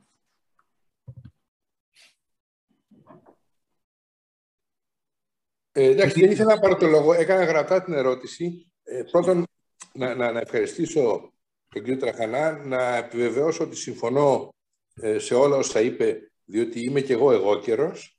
Ε, αλλά η ερώτησή μου είναι αν συμφωνεί ότι η απόρριψη του ανορθολογισμού δεν συνεπάγεται αναγκαστικά και η απόρριψη της μεταφυσικής. Ε, νομίζω ότι το, το έκανα σχεδόν εμφανές όταν, σχεδόν, όταν ε, περίπου εξομολογητικά είπα ότι ακόμα και εγώ που θεωρώ τον εαυτό μου αγνωστικιστή ε, είμαι δεκτικός. ε, σε ναι, κάποιο... όχι, μεταφυσική δεν την εννοώ μόνο με την έννοια της θρησκείας. Α, Α, με την έννοια μεταφυσική ως, επιστημονικό κλάδο, ας πούμε. Α, ε, φιλοσοφία δηλαδή. Ναι, ναι, ναι. Ε, όχι, δεν είμαι καθόλου. Αντιθέτως, ε, μάλιστα, θεωρώ ότι αυτό το επίπεδο στοχασμού ας πούμε, που ανεβαίνει λίγο πάνω από την, ε, το επίπεδο της επιστήμης και αυτό είναι ε, σημαντικό και για την ίδια την επιστήμη. Μάλιστα, τον τελευταίο χρόνο αφιέρωσα και το χρόνο αυτό.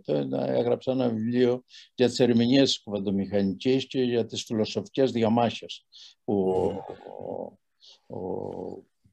άναψε η, ε, η θεμελιώδης ανετιοκρατία της κοντομηχανικής, ότι αυτό το οχυρό του ορθού λόγου που είναι η απόλυτη αιτιοκρατία φαίνεται να καταραίει. Ε, οπότε εγώ προσωπικά ε, την μεταφυσική, δηλαδή το ψηλότερο εκείνο επίπεδο στοχασμού είναι και μια συνιστόσα του όσο μπορώ να την καλλιεργώ του εαυτού μου. Ευχαριστώ για την...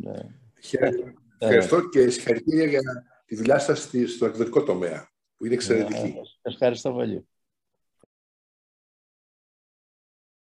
Ο κύριος Οικονόμου έχει το λόγο. Κύριε Οικονόμου. Συγχαρητήρια και από μένα κύριε Τραχανά. Επίκαιρος και διαχρονικός και, και αναγκαίος σε περίοδους κρίσεων πολύ περισσότερο. Ε, δεν θέλω να θεωρηθεί η ερώτησή μου σαν τελείως προσωπική, παρόλο που έχει προσωπικό χαρακτήρα, γιατί θα μπορεί να είναι και ένα παράδειγμα για γενικότερη εφαρμογή η απάντηση που θα μου δώσετε. Ε, πριν αρχίσουμε να καταγράφουμε την εκπομπή, με ρώτησε, ακούγατε και μάλιστα αντιδράσατε, με ρώτησε ο Αντώνης αν απάντησα στο πρώτο που με ψάχνουν να δώσω κάποιες απαντήσεις σε αυτά που συμβαίνουν αυτές τις ημέρες και είπα όχι, αποφεύγω να σηκώσω το τηλέφωνο γιατί φοβάμαι μην φοβήσω τον κόσμο. Και γελάσατε μάλιστα, το πρόσεξε. Ε, αυτό με προβληματίζει, ειδικά γιατί το σημείο 5 της ομιλίας σας, το να, να λάβουμε θέση, ε, το ασπάζουμε 100%, αλλά με έχει ε, φέρει σε δίλημα αυτές τις ημέρες, διότι σε σχέση με αυτά που είπε και ο προηγούμενος, ο κ. Παπάς, η γνώση είναι και ο ορθολογισμός είναι το όπλο του ανθρώπου, πιστεύω και εγώ απέναντι στη λύση των μεγάλων προβλημάτων, αλλά όταν δεν μπορεί να επικοινωνηθεί για διαφόρους λόγους, διο, ε, επιφέρει αντίθετο αποτέλεσμα. Συγκεκριμένα, το να απαντήσει σήμερα ε, κάποιος μέσω τηλεόρασης στο κοινό, σε ένα δημοσιογράφο, σε μια ερώτηση η οποία προϋποθέτει γνώσεις. Είναι πολύ εύκολο να τρομάξεις τους εννέα από τους δέκα που θα σε ακούσουν. Ναι. Και εκεί τίθεται το ερώτημα στην πρόταση στο νούμερο 5. Τι κάνεις, απαντάς, διότι δεν, δεν σε ρωτάνε σε στυλ ρεπορτάζ να επιβεβαιώσει ένα γεγονός ή να το ανατρέψεις, αυτό το κάνει ένας ρεπόρτερ. Σε ζητάνε να, να αναλύσει ένα γεγονός. Όταν δεν υπάρχουν οι γνώσεις στο ακροατήριο, είναι πολύ εύκολο ο ακροατής να μπερδέψει τα εσόρουχα με τη γραβάτα που λέμε.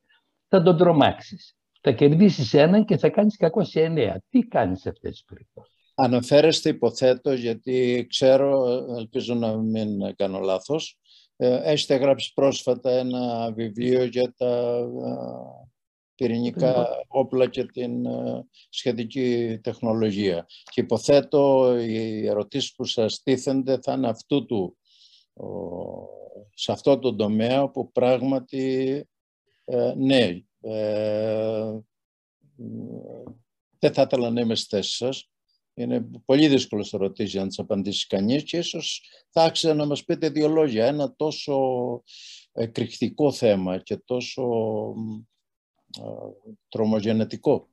Πώς το χειρίζεστε, πώς σκέφτεστε να το...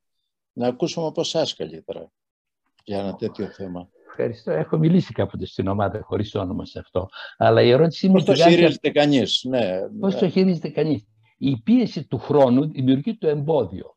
Ναι. Δηλαδή όταν σε ρωτάει ο δημοσιογράφος τι συμβαίνει με το Τσερνόμπιλ που θέλουν όλοι σήμερα να μάθουν και ο άλλος με πήρε από την Ολλανδία, καθηγητής και όλα. Στη βιολογία να, να του πω αν πρέπει να παίρνουν χάπια ιωδίου, ιωδίου ή όχι. Λοιπόν, όσο και ειδικός δεν είμαι, που δεν είμαι επί παντός σε αυτόν τον χώρο, προς Θεού, αλλά και εκεί που νομίζω ότι έχω γνώσεις, αν προσπαθήσω να τις ξεδιπλώσω στον περιορισμένο χρόνο που μου δίνει ε, το βήμα και ο τρόπος που τίθεται η ερώτηση πολλές ναι. φορές είναι άσχετος, ναι. είναι, αυτό είναι το δίλημα. Δημιουργώ περισσότερο κακό παρά καλό.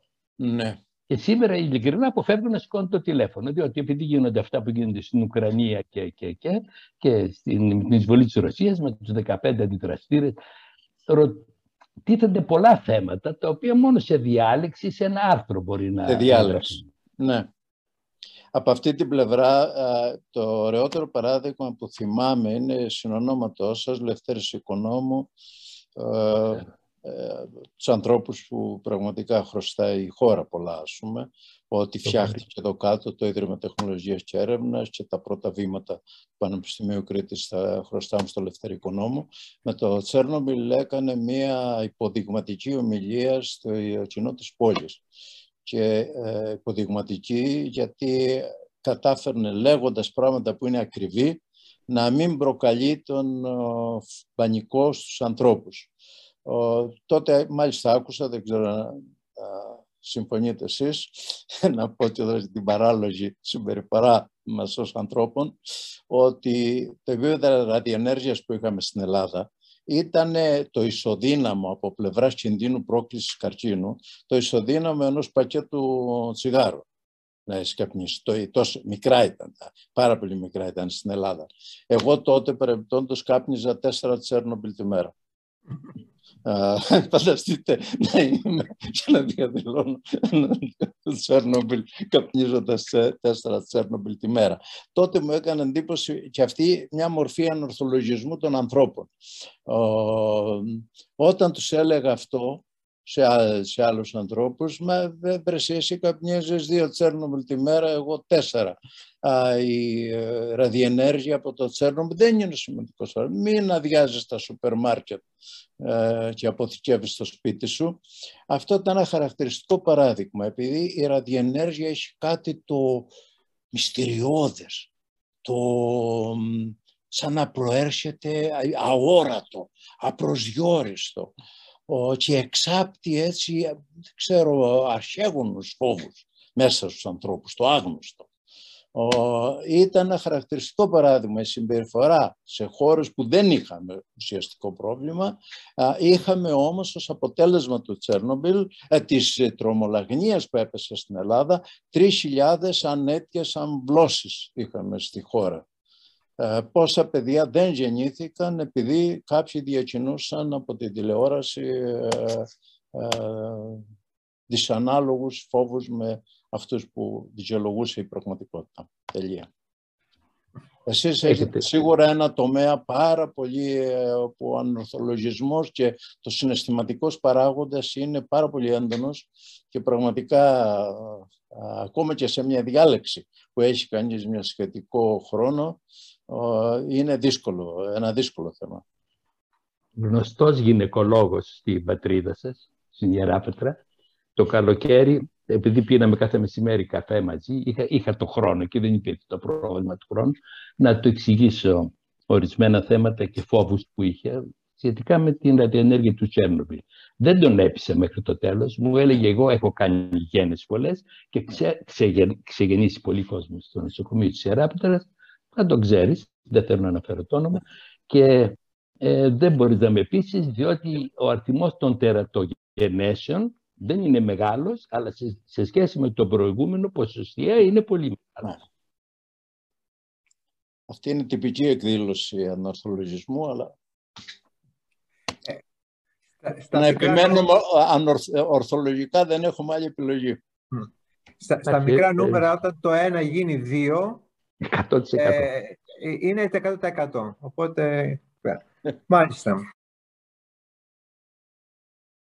Ο κύριος ε, Καλοφολιάς έχει τη, μια ερώτηση. Αλέξανδρε. Ε, ναι, το μικρόφωνο ε, θέλω να ευχαριστήσω τον κύριο Τραχανά γιατί ε, με πολύ συνοπτικό τρόπο αλλά περιεκτικό νομίζω ότι έθεσε πολύ κεφαλαιώδεις πλευρές ε, της ανθρώπινης φύσης και τις σχέσεις του ανθρώπου με τον γύρο κόσμο. Ε, και θέλω να ρωτήσω ή να αναρωτηθώ τουλάχιστον ο αρχαίγονος ανορθολογισμός κύριε Τραχανά δεν ξεκινάει από την ατέλεια, την ε, ανεπάρκεια του ανθρώπου και του ανθρώπου και του νου του να εξηγήσει τα φυσικά φαινόμενα. Γι' αυτό από παλιά έχει καταφύγει στη θρησκεία, στην αστρολογία, ναι. στη δυσιδαιμονία. Αυτός είναι, ε, οφείλεται νομίζω στην ανεπάρκειά του να προσπαθά να εξηγήσει όλα αυτά που συμβαίνουν γύρω του αλλά και μέσα του. Το ένα είναι αυτό. Το δεύτερο, ο σκόπιμος ανορθολογισμός, βέβαια και αυτός μπορεί να εξηγηθεί με την, ε, το είδος της ανθρώπινης φύσης που δεν σκέφτεται πάντα για το συνάνθρωπό του αυτά που πρέπει να σκέφτεται. Το τρίτο είναι τι κάνουμε τώρα. Ασφαλώς εγώ έχω πολύ, ε, πάρα πολύ ε, εμπιστοσύνη στο θέμα της παιδείας. Αλλά παιδεία που σημαίνει εκπαίδευση, που σημαίνει αναζήτηση, που σημαίνει σκέψη, ε, έχει σχέση με τους εκπαιδευτικούς. Έχει η κοινωνία μας αναθέσει στο καλύτερο κομμάτι της την εκπαίδευση του, της νέας γενιάς. Και ποιος διαλέγει το καλύτερο κομμάτι; Ε, βάζω αυτά όλα τα θέματα γιατί θεωρώ ότι είναι τα πιο κεφαλαιώδη και της ύπαρξής μας και της συνύπαρξης μεταξύ μας και της σχέσης μας με τη φύση. Ευχαριστώ. Ε, ευχαριστώ πολύ ε, για την... Ε, όλα είναι κέρια θέματα. Ξεκινήσω από το, το τι κάνουμε τώρα, πράγματι. Έχω μία αμφιθυμία με το θέμα της εκπαίδευσης και τον ρόλο που περιμένουμε όλοι από τους εκπαιδευτικούς. Σε ένα μαζικό εκπαιδευτικό σύστημα, το να περιμένουμε ότι ο εκπαιδευτικός είναι ο ιδεατός, ο ιδεατός δάσκαλος και απαιτούμε συχνά από τους εκπαιδευτικούς πράγματα τα οποία δεν τα συναντούμε καν στο δικό μας περιβάλλον ο γύρω και από μορφωμένους ανθρώπους με καλές μορφωτικές ευκαιρίες. Άρα ε, μια μαζική εκπαίδευση δεν μπορεί να υπηρετείται από ο, ταλαντούχους ε, εκπαιδευτικούς. Ο, θα είμαστε, πρέπει να είμαστε ικανοποιημένοι να είναι επαρκής εκπαιδευτικοί. Ε, λοιπόν, ο, επίσης το εκπαιδευτικό σύστημα δεν αλλάζει εύκολα. Ένα από τα πιο αδρανή κομμάτια του κοινωνικού συστήματος. Το ότι συνδέεται με ανοτροπίες, ιδέες, εθισμούς, τον τρόπο δασκαλίας. οπότε, στα θέματα που συζητάμε, εγώ είμαι ευτυχής με σημειακές παρεμβάσεις. Με μικρές, μικρές ανεπαίσθητες αλλαγές που όμως έχουν ένα βάθος χρόνου. Για παράδειγμα, στα διδακτικά βιβλία, αυτό που υπενήχθηκα πριν, ότι μπορείς να βάλεις ε, εκεί που κάνεις φυσική και έχει κάποια σχέση. Για παράδειγμα, ακούν τα παιδιά για τους αναστενάριδες. Ε, αναστενάριδες είναι πάρα πολύ απλή εξήγηση. Μπορείς να πεις στα παιδιά, αν βάλεις, ε, όταν βγάζεις το ταψί από το φούρνο που έχει κάνεις τσέικ, το ταψί και το τσέικ έχουν την ίδια θερμοκρασία. Εν τούτης, όταν ακουμπάς το χέρι σου στο κέικ, δεν γκέγεσαι, εντάξει, είναι πολύ ζεστό, αλλά όταν το ακουμπάς ε, στο ταψί, παθαίνεις έγκαυμα. Και ο λόγος είναι ότι είναι καλός αγωγός της θερμότητας στο μέταλλο, οπότε στο σημείο που ακουμπάς φεύγει θερμότητα στο δάχτυλό σου, αλλά συνεχίζει από τις γειτονικές περιοχές του μετάλλου να ε, έρχεται θερμότητα στο ίδιο σημείο, να συνεχίζεται η ροή θερμότητας, ενώ το κέικ είναι κακός αγωγός. Τα, τα κάρβουνα λοιπόν είναι κακός αγωγός και δέχτηκα πρόκληση από έναν φυσικό αναστενάρι να, το υποβάλλουμε το, αυτό, να, αφού το λες αυτό, έλα να περπατήσεις στα κάρβουνα και, και το αντεπιχείρημά μου και έμεινε μετέωρο, ισορροπία τρόμου είναι τώρα, να ρίξω μερινίσματα σιδήρου όμως το δικό σου αυτό στα κάρβουνα. Λοιπόν, θέλω να πω, με μικρά παραδείγματα και μικρές παρεμβάσεις ή καλλιέργεια λίγο αντί να μαθαίνουν τα παιδιά συνέχεια ε, πληροφορία. Μα η πληροφορία δεν είναι επιστήμη. Να μπορούν να κάνουν αστησιώτη συλλογισμό. Και φέρω ένα απλό παράδειγμα, θα σας πω, να μην με ακρηγορήσω σε αυτό το, σε αυτό το θέμα. Ξέρω εγώ, λέει ο δάσκαλος, πότε έγινε η Γαλλική Επαναστάση, 1789. Εγώ σας λέω όμως, λέει ο δάσκαλος, ο καλός μαθητής, θυμάται την ημερομηνία, ότι έγινε το 1829. Τι έχετε να μου πείτε. Έτσι θα πάνε το έξυπνο παιδί το οποίο θα σηκωθεί να πει αμέσως, μα κύριε δασκάλα, κύριε δάσκαλε, μας είπατε ότι η Γαλλική Επανάσταση επηρέασε την Ελληνική Επανάσταση και η Ελληνική Επανάσταση το 1821. Αυτή είναι όλη η διαφορά μεταξύ πληροφορίας και επιστημονικού συλλογισμού. Δεν υπάρχει αυτή η διάκριση στο εκπαιδευτικό μας σύστημα. Να κάνεις επιστημονικό συλλογισμό διότι και στη νέα εποχή που πάμε πλέον που θα κουβεντιάζεις ας πούμε μια πληροφορία ε, όχι μόνο θα ρολάρεις στο κινητό και θα τη βρίσκεις αλλά θα τη ζητάς ας πούμε και ε, προφορικά να χρησιμοποιούμε το ανθρώπινο μυαλό ως αποθετήριο πληροφοριών αυτό είναι καταστροφή ε, εγκεφάλων και σίγουρα δεν ετοιμάζει ανθρώπους ε, που θα μπορούν να έχουν γόνιμες ε, θέσεις εργασίας στο μέλλον.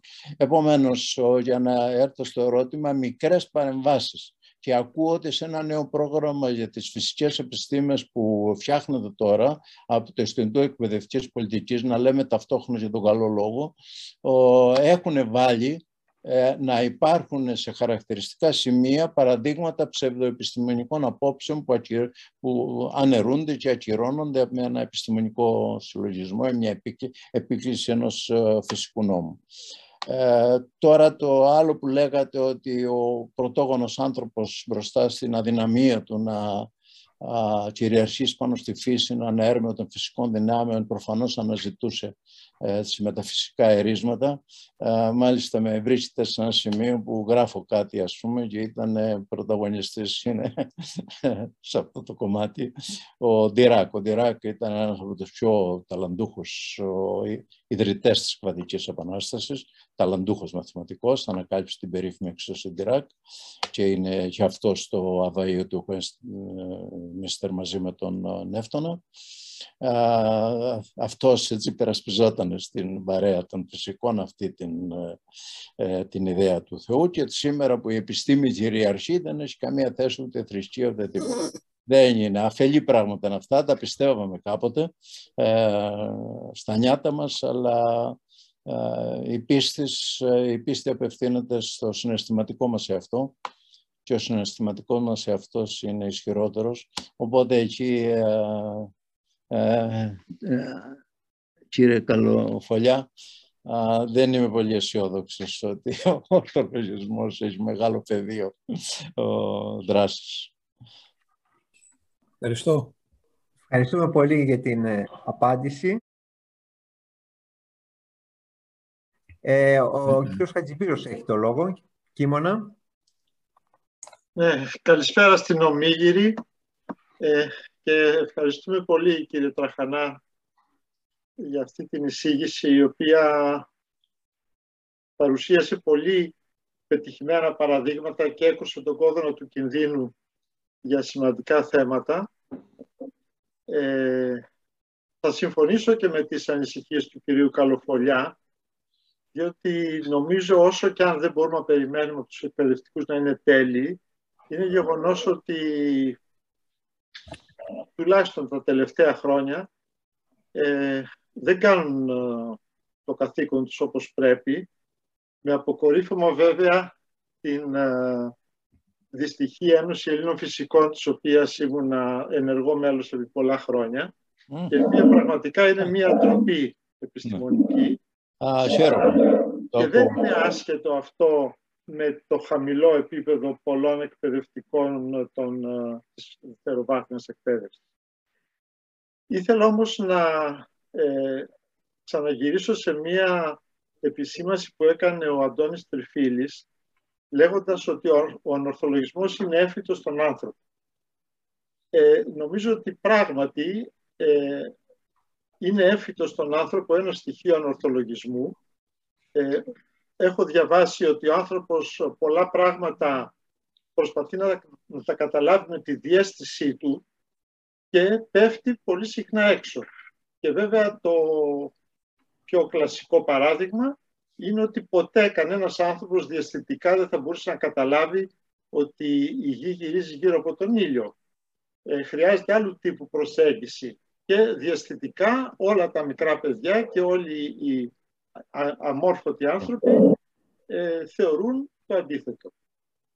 Επομένως, ε, η διέστηση πολλές φορές μας οδηγεί σε λάθος κατεύθυνση. Λοιπόν, η διέστηση πολλές φορές μας οδηγεί σε λάθος κατεύθυνση και ο ορθολογισμός ε, πατάει πάνω σε αυτό. Ε, νομίζω όμως ότι ε, στις μέρες μας δεν έχει αυξηθεί το ποσοστό των ανορθολογικών, αλλά έχει πάρα πολύ αυξηθεί η ευκολία με την οποία οι ανορθολογικές ε, σκέψεις διαδίδονται. Και αν υπάρχει ε, κάποιος τρόπος που επέμβασης και περιορισμού αυτού του πολύ ανησυχητικού φαινομένου, διότι μ' άρεσε η έκφραση που είπατε ότι κυκλοφορούμε ανάμεσά τους, δηλαδή είμαστε πια μία μειονότητα ε, ορθολογικών σε ένα πέλαγος ανορθολογισμού. Λοιπόν, γιατί συμβαίνει αυτό, νομίζω ότι μία τουλάχιστον από τις εξηγήσεις είναι ότι ε, διαδίδονται πολύ εύκολα. Και πώς διαδίδονται, διαδίδονται με τη σύγχρονη τεχνολογία ε, του διαδικτύου, ε, η οποία με τα fake news, εκτός από διάδοση λάθος πληροφοριών, υπονομεύει και αναρκοθετεί την ίδια την εκπαίδευση. Δηλαδή σήμερα, και το, το βλέπω αυτό και στο Πολυτεχνείο που διδάσκω, αλλά και σε πολλές άλλες περιπτώσεις, τα παιδιά ε, έχουν την τάση να μορφωθούν μέσα από τις πληροφορίες του διαδικτύου, οι οποίες είναι ανεξέλεγκτες τελείως, και γιατί αυτό, διότι είναι πολύ πιο εύκολο.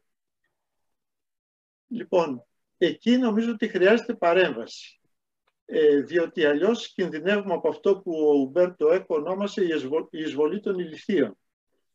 Διότι πραγματικά ο ανορθολογικός όταν ε, υπήρχε και παλιά στο ίδιο ποσοστό με σήμερα, αλλά μπορούσε να λέει τις απόψεις του μέσα στην ταβέρνα μαζί με ένα ποτήρι κρασί, τον άκουγαν οι άλλοι, γελάγανε και το πράγμα έμεινε εκεί.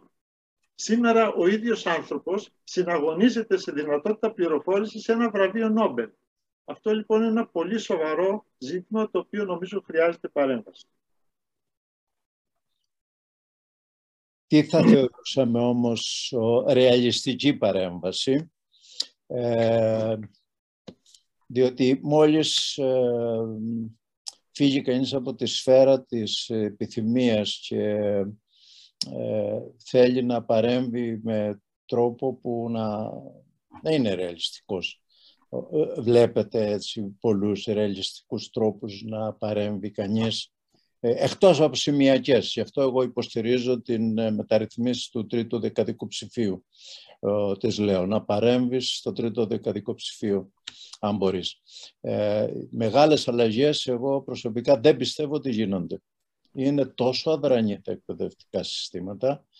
δεν το λέω, δεν είναι ένα είδος παρέτησης. Πολλές φορές βάζοντας μεγάλους στόχους γίνεται και ένα δεν εννοώ τη δικιά σας άποψη προφανώς. Ένα άλλο είναι να μην επιδιώξουμε τους ο, μικρότερους. Παλιότερα, να κάνω μια αυτοκριτική γενιά μας, θέλαμε να αλλάξουμε τον κόσμο. Πώς έμαθα αργότερα, είναι ο πιο βολικός στόχος. γιατί; Κανείς δεν μπορεί να σε κατηγορήσει ποτέ ότι απέτυχες. Ενώ όταν λες ότι ναι, είμαι δάσκαλος και στο χώρο ευθύνης μου, σε αυτό το μικρό αλόνι που μου ανέθεσε η κοινωνία, μπορώ σε αυτό το χώρο να κάνω αλλαγές που είναι τρίτο δεκαδικό ψηφίο ενδεχομένως. Οπότε εγώ τα τελευταία χρόνια, αγαπητέ συνάδελφε, ε, και στους εκπαιδευτικούς σε αυτό προτείνω πράγματα που μπορούν να γίνουν στη μικρή κλίμακα. από πρωτοβουλίες εκπαιδευτικών ακόμα και μέσα στο υπάρχον εκπαιδευτικό σύστημα.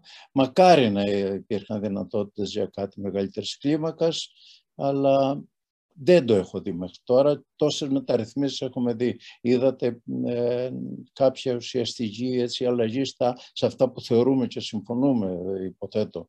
Ποια είναι τα ουσιώδη; Βλέπετε ρεαλιστικές αλλαγές να έχουν γίνει; Ε, νομίζω ότι από τις μεταρρυθμίσεις που έχουν γίνει κάτι έχει μείνει. Ε, ένας λόγος που δεν μένουν πολλά είναι ότι ε, αντιδρά υπερβολικά η συντεχνία των εκπαιδευτικών. Αλλά αυτό είναι ένα άλλο ζήτημα τώρα. Είναι μέρος του, μέρος του προβλήματος. Είναι, είναι μέρος του προβλήματος, ναι. Ε, και θα έλεγα ότι και αν πάμε στους ο, πανεπιστημιακούς, ένας λόγος αυτής της αδιαφορίας και μη ανάμειξης που αναφέρατε, νομίζω ότι έχει σχέση με τον τρόπο με τον οποίο αξιολογούνται σήμερα οι πανεπιστημιακοί, όπου μετράει υπερβολικά πολύ ε, το, ο αριθμός των δημοσιεύσεων, impact factor κτλ. Με αποτέλεσμα να ε, όλη τους τη δραστηριότητα να τη στρέφουν στο να πάρουν προγράμματα, να βρουν χρηματοδοτήσεις για να κάνουν δημοσίευσεις κτλ. Και η οποιαδήποτε κοινωνική ε, δραστηριότητα που νομίζω είναι υποχρεωμένος ένας επιστήμον να την έχει, ε, μένει τελείως στο περιθώριο. Συμφωνώ απολύτως ε, ότι ναι, ακόμα και στα πιο επιτυχημένα τμήματα στην Ελλάδα έχει κυριαρχήσει αυτό το, το στοιχείο του κίνητου των δημοσιεύσεων και του impact factor. αλλά να, διαπιστώνεται όμως ότι ακόμα και στο δικό μας χώρο πόσο δύσκολες είναι οι, οι αλλαγές. Ναι.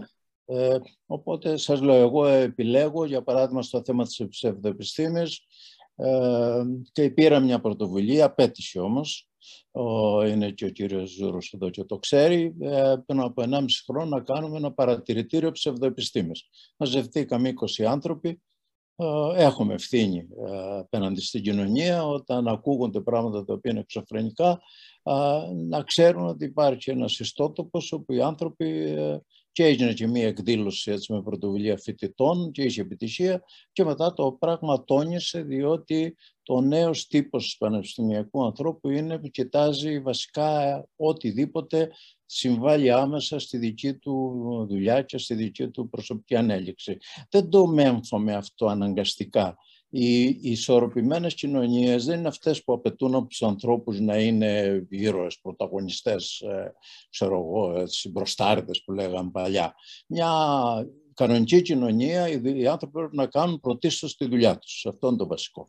Ε, νομίζω όμως ότι είμαστε σε μια εποχή που δεν αρκεί αυτό. Σωρεύονται τόσο και ζούμε τραγικές μέρες ε, πρέπει να αναβιώσει μέσα μας πάλι ένα κομμάτι, έστω ένα 10% του εαυτού μας, να είναι στραμμένο λίγο και σε απειλούνται οι προϋποθέσεις που κάνουν δυνατή την ίδια την, ε, τη δασκαλία, την ε, ύπαρξη λογικής κοινωνίας και την ύπαρξη, στην ίδια την ύπαρξή μας όταν συζητάτε ακόμα και το αδιανόητο ενός ο, παγκόσμιου πυρηνικού πολέμου. Κοίταζα κάποια στιγμή το, μια αυτή φράση του Einstein ε, που έλεγε ότι δεν ξέρω με τι όπλα θα γίνει ο τρίτος παγκόσμιος πόλεμος, ο τέταρτος όμως θα γίνει με ρόπαλα και πέτρες.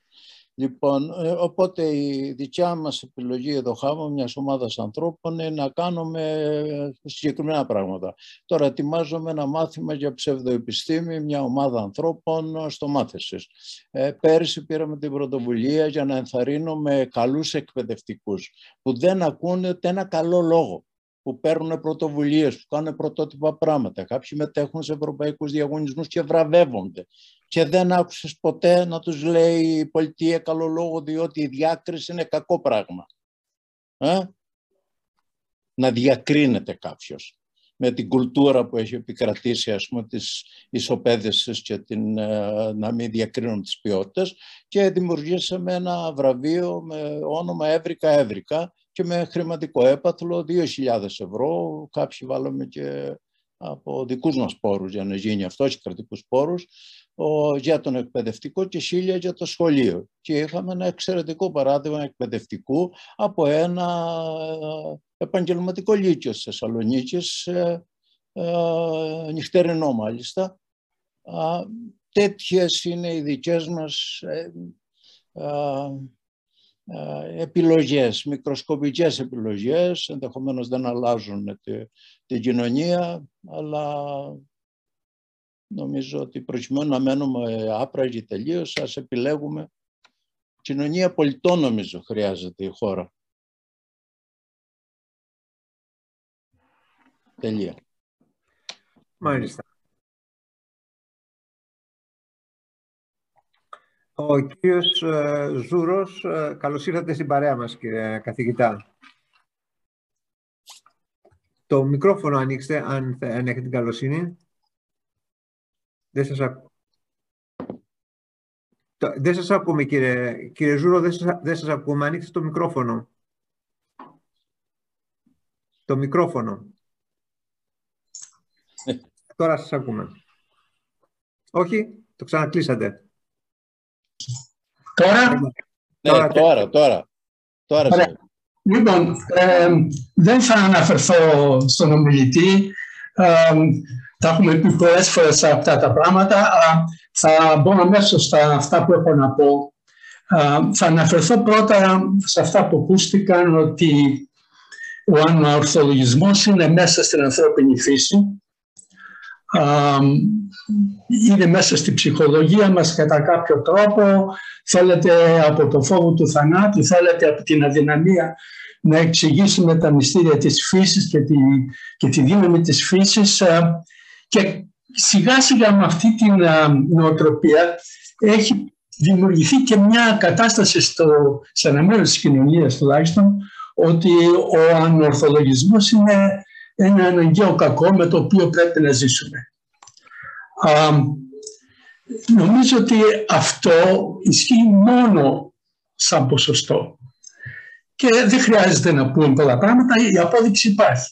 Εάν η ανθρώπινη φύση είναι ίδια όπου βρούμε τον άνθρωπο, τότε γιατί υπάρχουν διαφορές κοινωνικές, γιατί ο ανορθολογισμός είναι πιο χαμηλός, αν θέλετε, στη βόρειο-δυτική Ευρώπη και είναι πιο ψηλό σε άλλα μέρη του κόσμου. Άρα, το κοινωνικό περιβάλλον σίγουρα μπορεί να περιορίσει τον ανορθολογισμό και μάλιστα πολύ δραστικά.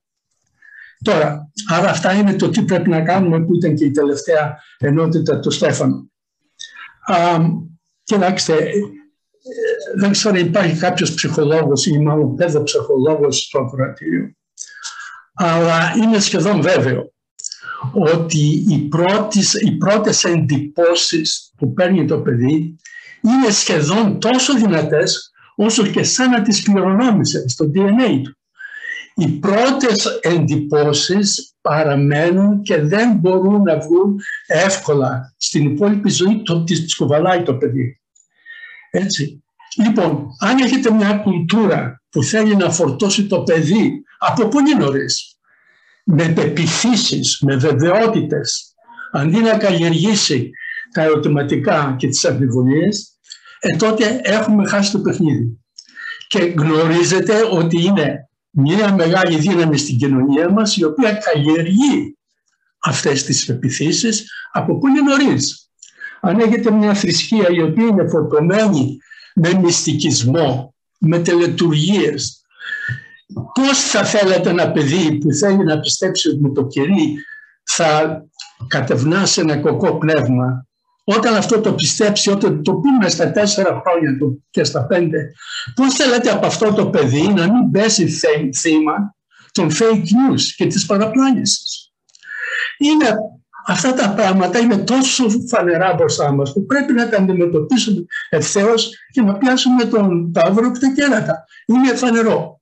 Άρα λοιπόν, μάλιστα το έχω γράψει και σε μια επιστολή μου στην καθημερινή, όταν Τήθηκε θέμα κατά πόσον τα αγγλικά πρέπει να μπουν στο νηπιαγωγείο και μερικοί διαφώνησαν. Εγώ είπα ότι όχι μόνο τα αγγλικά, αλλά και η τέχνη της σκέψης. Αυτό που λέμε ε, επιστημολογία επισήμως. Αυτή η τέχνη της σκέψης πρέπει να μπει από το νηπιαγωγείο. Η, αν είναι δυνατόν να διδάξουμε λογισμό, λογισμό πιθανότητων στα παιδιά του, του του νηπιαγωγείου. είναι τόσο βασικό αυτό. Επομένως, επανέρχομαι σε κάποιο συνάδελφο που είπε ότι είναι θέμα παιδείας. Είναι όντως θέμα παιδείας. Αλλά ας παραδεχθούμε ότι η παιδεία στην Ελλάδα δεν είναι δυστυχώς χειραφετημένη. Αυτό θέλω να πω. Ευχαριστώ. Ευχαριστούμε πάρα πολύ για την ε, παρέμβασή σας. Δεν ξέρω ότι ο κ. Στραχανάς θα θέλει να προσθέσει κάτι σε αυτά τα ε, που μας είπε ο κ. Ζούρο. Εμείς τα έχουμε πει πάρα πολύ συχνά με τον ο, κύριο Ζούρο. Ε, αλλά εμένα με έχει, ε, παρόλο που θα προτιμούσα ο παράγοντας περιβάλλον να είναι πολύ πιο επιδραστικός στη διαμόρφωση των ανθρώπων, αλλά σοκαρίστηκα κοιτάζοντας προκαιρού με αφορμή μια συζήτησή μας, μια μελέτη που νομίζω είναι από αυτές που καταστέλλονται διότι δεν είναι πολύ ευχάριστη τα αποτελέσματα, τα αποτελέσματά της, ε, με μονοζυγωτικούς διδήμους, ταυτόσιμους διδήμους, που έγινε από το Πανεπιστήμιο της Μενεσότας, για δεκαετίες γίνεται τώρα, και δυστυχώς έδειξαν παιδιά που χώρισαν. Ε, είναι 100 περιπτώσεις παιδιών που τα χώρισαν από τους, ε, είτε πέθαναν οι γονείς τους, υιοθετήθηκαν από τελείως διαφορετικές οικογένειες και μετά παρακολούθησαν την εξέλιξη αυτών των παιδιών. Ο κύριος Ζούλτ μπορεί να το πει πολύ καλύτερα από μένα. Η, ε, η ταυτότητα συμπεριφορών ήταν απίστευτη. Ε, αν ο ένας ήταν φανατικός με τη θρησκεία επειδή ήταν το θρησκευόμενο το περιβάλλον ή αν ήταν φανατικοί ποδοσφαιρόφιλοι οι άλλοι, ήταν εξίσου φανατικός Ολυμπιακός, ας το πούμε έτσι, με ελληνική, το ελληνικό αντίστοιχο και ομολογώ με σοκάρισε διότι όλοι μας ο δυτικός ουμανισμός, οι, οι κοινωνίες τις οποίες ε, ζούμε και είμαστε τυχεροί που ζούμε σε αυτές, βασίζονται πάντα στην παραδοσία το εκπαιδευτικό σύστημα. Η παιδεία έχει μια μεγάλη επιδραστική ικανότητα πάνω στους ανθρώπους και αλλήμον να χάσουμε αυτή την πεποίθηση.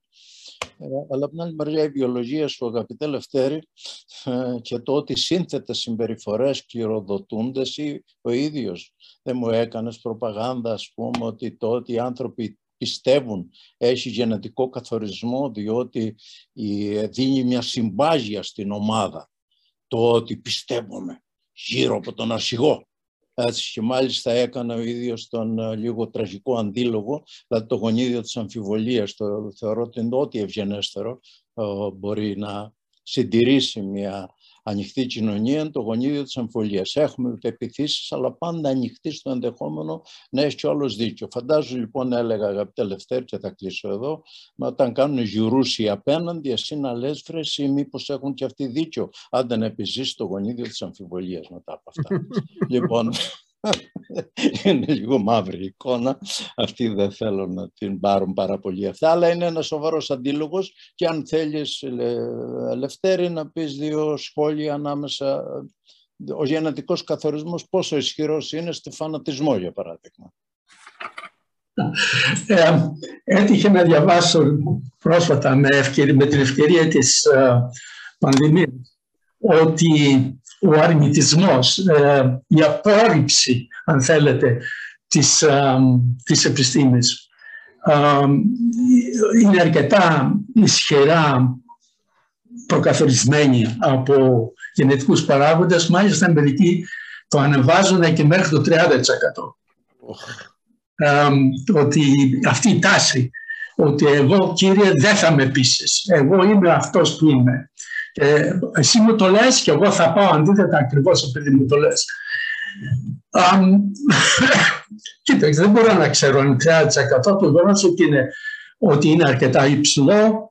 Um, γενικά, η, θα έλεγα, η διχοτόμος μεταξύ του πείθομαι πολύ γρήγορα, διαμορφών απόψεις και το άλλο ότι αμφισβητώ, αμφιβάλλω, διερευνώ, αυτή η διχοτόμως είναι πραγματικά αρκετά ισχυρά κληρονομημένη. Ναι. Ευχαριστώ. Ε, και βλέπετε βέβαια με αυτό την, ε, ο, ο δικός μας πολιτισμός, ο ουμανισμός, ο ευρωπαϊκός, αλλά και ο μαρξισμός ο, σε μεγάλο βαθμό, βασίζονται στην παραδοσή του τάμπουλα ράζα, λευκό χαρτί, το οποίο βέβαια είχε και την ολοκληρωτική του εκδοσή. Ε, διότι ε, θεωρούμε τον άνθρωπο λευκό χαρτί, δεν έχει πίσω του ούτε τις βιολογικές καταβολές του, τη ζωώδη φύση του, ζώα είμαστε. Μας το επιθυμίζουν διαρκώς οι βιολόγοι. Η ιδέα του ανθρώπου ως χωριστού, κάτι χωριστής οντότητας μέσα στη φύση, εισπράττω με επίπληξη αμέσως από τους βιολόγους.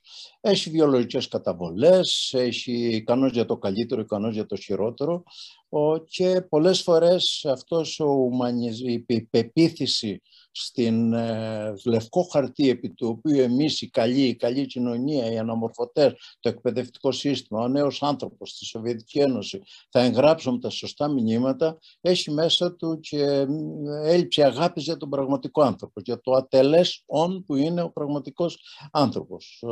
Και είναι μια εξειδανίκευση ε, που νομίζω είναι και λίγο επικίνδυνη. Δεν σέβεσαι τον άλλον για αυτό που είναι Οπότε ενδεχομένως, δεν ξέρω, μήπως ακυρώνω και όλα όσα είπα προηγουμένως, αλλά ένα περισσότερο σεβασμό, δηλαδή όταν απευθυνόμαστε στους ανορθολογιστές, με εξαίρεση εγώ θέλω να ξεχωρίζω ένα 10% το βάζω στο μυαλό μου αυτέρα το νούμερο, διακινητών, και ένα ενδιάμεσο ποσοστό ανθρώπων οι οποίοι είναι επηρεάσιμοι. Διότι είναι και μια άλλη πλευρά των ανθρώπων που σου λέει δεν θέλω και να ε, θεωρούμε περιθωριακό στοιχείο, να μην έχω την επικρότηση μιας ε, κοινωνίας που τη θεωρώ καλύτερη, των πιο μορφωμένων ανθρώπων, των καλύτερων, των πιο ε, τέλος πάντων διακεκριμένων μελών της κοινότητάς μου και της κοινωνίας. Οπότε σε αυτό τη μεσαία ζώνη νομίζω θα επανέλθω. Ο, ε, το παιχνίδι συνεχίζει να παίζεται ευτυχώς και ίσως εκεί πρέπει να αποθέσουμε τις ελπίδες μας γιατί αν πάμε πολύ προς τον γενετικό καθορισμό ε, και το άλλο όκρο είναι επικίνδυνο, το λευκό χαρτί ο άνθρωπος έχει μέσα του έλλειψη πραγματικής αγάπης για αυτό το ατελέσον. Πρέπει να το αγαπάμε λίγο, λίγο περισσότερο. Έχεις το λόγο, συγγνώμη. Ε, επειδή ακριβώς αυτά που θα πω έρχονται απευθείας σαν συνέχεια της τελευταίας αυτής της συζήτησης. Δύο πράγματα θέλω να πω. Ένα για τον γενετικό προσδιορισμό. Ε, τότε αυτά πίστευαν αυτά μπορούσαν να αποδείξουν, το τάμπουλα ράζα. Τώρα η επιστήμη προχωρά. Η επιστήμη προχωρά και βλέπουμε όλοι ότι οι επιστήμες που ανοίγονται μπροστά μας, γιατί αλλού κάνουμε πολύ μεγάλα σημαντικά βήματα, είναι οι νευροεπιστήμες, δομή του εγκεφάλου, το ένα το άλλο. Δύσκολο πεδίο. Ναι. Επειδή ακριβώς αυτά δεν είναι μόνο θέματα ούτε βιολόγου ούτε γενετιστού, αλλά είναι ακριβώς η επιστημονική περιοχή με τη βιοιατρική τεχνολογία, που από το τμήμα μου ας πούμε, δουλεύουν πάρα πολύ σε αυτά, ε, είμαι ηλεκτρολόγων, μηχανικών, δίκτυα, βιοτεχνολογίες, είναι ακριβώς η πρόκληση του μέλλοντος. Όταν θα μάθουμε, έχουμε κάνει τις μεταμοσχεύσεις της καρδιάς, όχι μόνο οι καρδιολόγοι, έτσι και αυτοί που ήξεραν να κάνουν και τον τεχνικό, ε, την τεχνική λύση και να γίνει. Όταν λοιπόν θα αποκρυπτογραφήσουμε πιθανά κάποια στιγμή θα βελτιωνόμαστε τη δομή του εγκεφάλου, το πώς λειτουργούμε, τις ασθένειες, ε, με Σχιζοφρένεια. Τι είναι η σχιζοφρένεια, τάμπουλα ράζα, κληρονομική είναι. Ε, έχουμε ποτέ σκεφτεί αν στους αντιβολιαστές το 10% που λέτε κύριε Τραχανά, είναι άνθρωποι τέτοιοι που δεν μπορούν να ορίσουν τίποτα από τη ζωή τους λογικά, δεν φταίνε. Άρα να το μελετήσουμε. Είναι μεγάλη πρόκληση και είναι ακριβώς οι επιστήμες του μέλλοντος. Όλα τα άλλα τα έχουμε αγγίξει λίγο, αλλά στη βιοετρική τεχνολογία βλέπω ότι αυτή είναι η επιστήμη του μέλλοντος, το κομμάτι που ανοίγει μπροστά μας. Ωραία πρόκληση. Δεν είναι εύκολη, αλλά ζωή να έχουμε και να τα προσπαθήσουμε και εκεί θα δούμε λοιπόν και ποιο κομμάτι μπορούμε να θεωρούμε ορθολογισμό, εξορισμού και τι ανορθολογικό. Άρα αυτό είναι ένα ωραίο κομμάτι και μας το έβαλε η πανδημία μπροστά μας γιατί όλοι αυτοί ψηφίζουν με ισότητα ψήφου. Ενώ έρχονται οι καημένοι με, με μια διαφοροποίηση από τους υπόλοιπους χωρίς να φταίνουν και έχουν ισότητα ψήφου και προσδιορίζουν το αποτέλεσμά μας. Αυτό λοιπόν να το κρατήσουμε. Δεν τα ξέρουμε όλα, ποτέ δεν τα ξέρουμε όλα, αλλά είναι σημαντικό. Το δεύτερο είναι το θέμα της παιδείας. Ίσως προερχόμαστε πολύ από τον τομέα της παιδείας, όπως και εγώ, από την εκπαίδευση και θεωρούμε ότι όλα γίνονται από την παιδεία την οποία ταυτίζουμε με την, με την παιδεία που δίνεται από το δομημένο εκπαιδευτικό σύστημα. Δεν μάθαινε ο κόσμος έτσι. Τώρα τελευταία Έχουμε κάνει τα πανεπιστήμια, την τριτοβάθμια, το ένα το άλλο και νομίζουμε ότι είναι πια ο ναός της σοφίας και της επιστήμης. Αλλά γυράσκω ήδη διδασκόμενος. Και πώς διδασκόμαστε στη ζωή μας, μέσα από το θεσμικό κράτος, από το περιβάλλον, από την κοινωνία που κινούμαστε. Είπατε, κύριε Τραχαρά, ότι θέλουμε πολίτες, κάπως έτσι, την κοινωνία. Όντως. Αν εγώ, στους, ε, μηχανικός, μάθω στους φοιτητές μου ότι το πολύ απλό, το πολύ βασικό, τον όρκο του μηχανικού, χωρίς να φτιάξεις υποδομές δεν χτίζεις κτίριο, έτσι φτιάχνουν έναν καλό μηχανικό. Είναι η ιδεοντολογία που πρέπει να υπάρχει η επαγγελματική σε αυτό το τομέα. Και όταν βγαίνει στη χώρα, σε μια χώρα που έχτισε τριόραφα με ζωνέτες τα πάντα πάνω σε βόθρους, ποια παιδεία από εκεί και ύστερα θα έχεις στη ζωή του μετά τα 25 του χρόνια που φύγει από μένα τον καταπληκτικό καθηγητή και τον καταπληκτικό εκπαιδευτικό, θα μάθεις στη ζωή του και αυτό είναι εκπαίδευση. Είναι βίωμα και είναι πάρα πολύ ισχυρό ότι μόνο έτσι θα βγάλεις λεφτά, ότι μόνο έτσι πορεύεσαι και εν πάση περιπτώσει φίλε μου έτσι κάνει ο κόσμος γύρω και δεν πεθαίνει, επιβιώνει. Μέχρι να έρθει μια μάνδρα, ένα μάτι, ένα ρεντζίκι εδώ στη Θεσσαλονίκη που μας φεύγουν τα σπίτια από τα χώματα και θα καταλάβει ότι έπρεπε να έχεις μια γνώση, να είσαι λίγο πιο επιστήμονας, πιο δεοντολόγος. Άρα αυτό το κομμάτι της, διαμο... της ε, οργάνωσης της θεσμικής του κράτους μας πρέπει να το προσέξουμε πάρα πολύ γιατί αυτό είναι η παιδεία που μένει στον κόσμο. Και λέμε γιατί στην Βόρεια Ευρώπη είναι διαφορετικοί άνθρωποι, μα γιατί έχουν ένα κράτος που τους μαθαίνει τι είναι η παιδεία και η συμπεριφορά η κοινωνική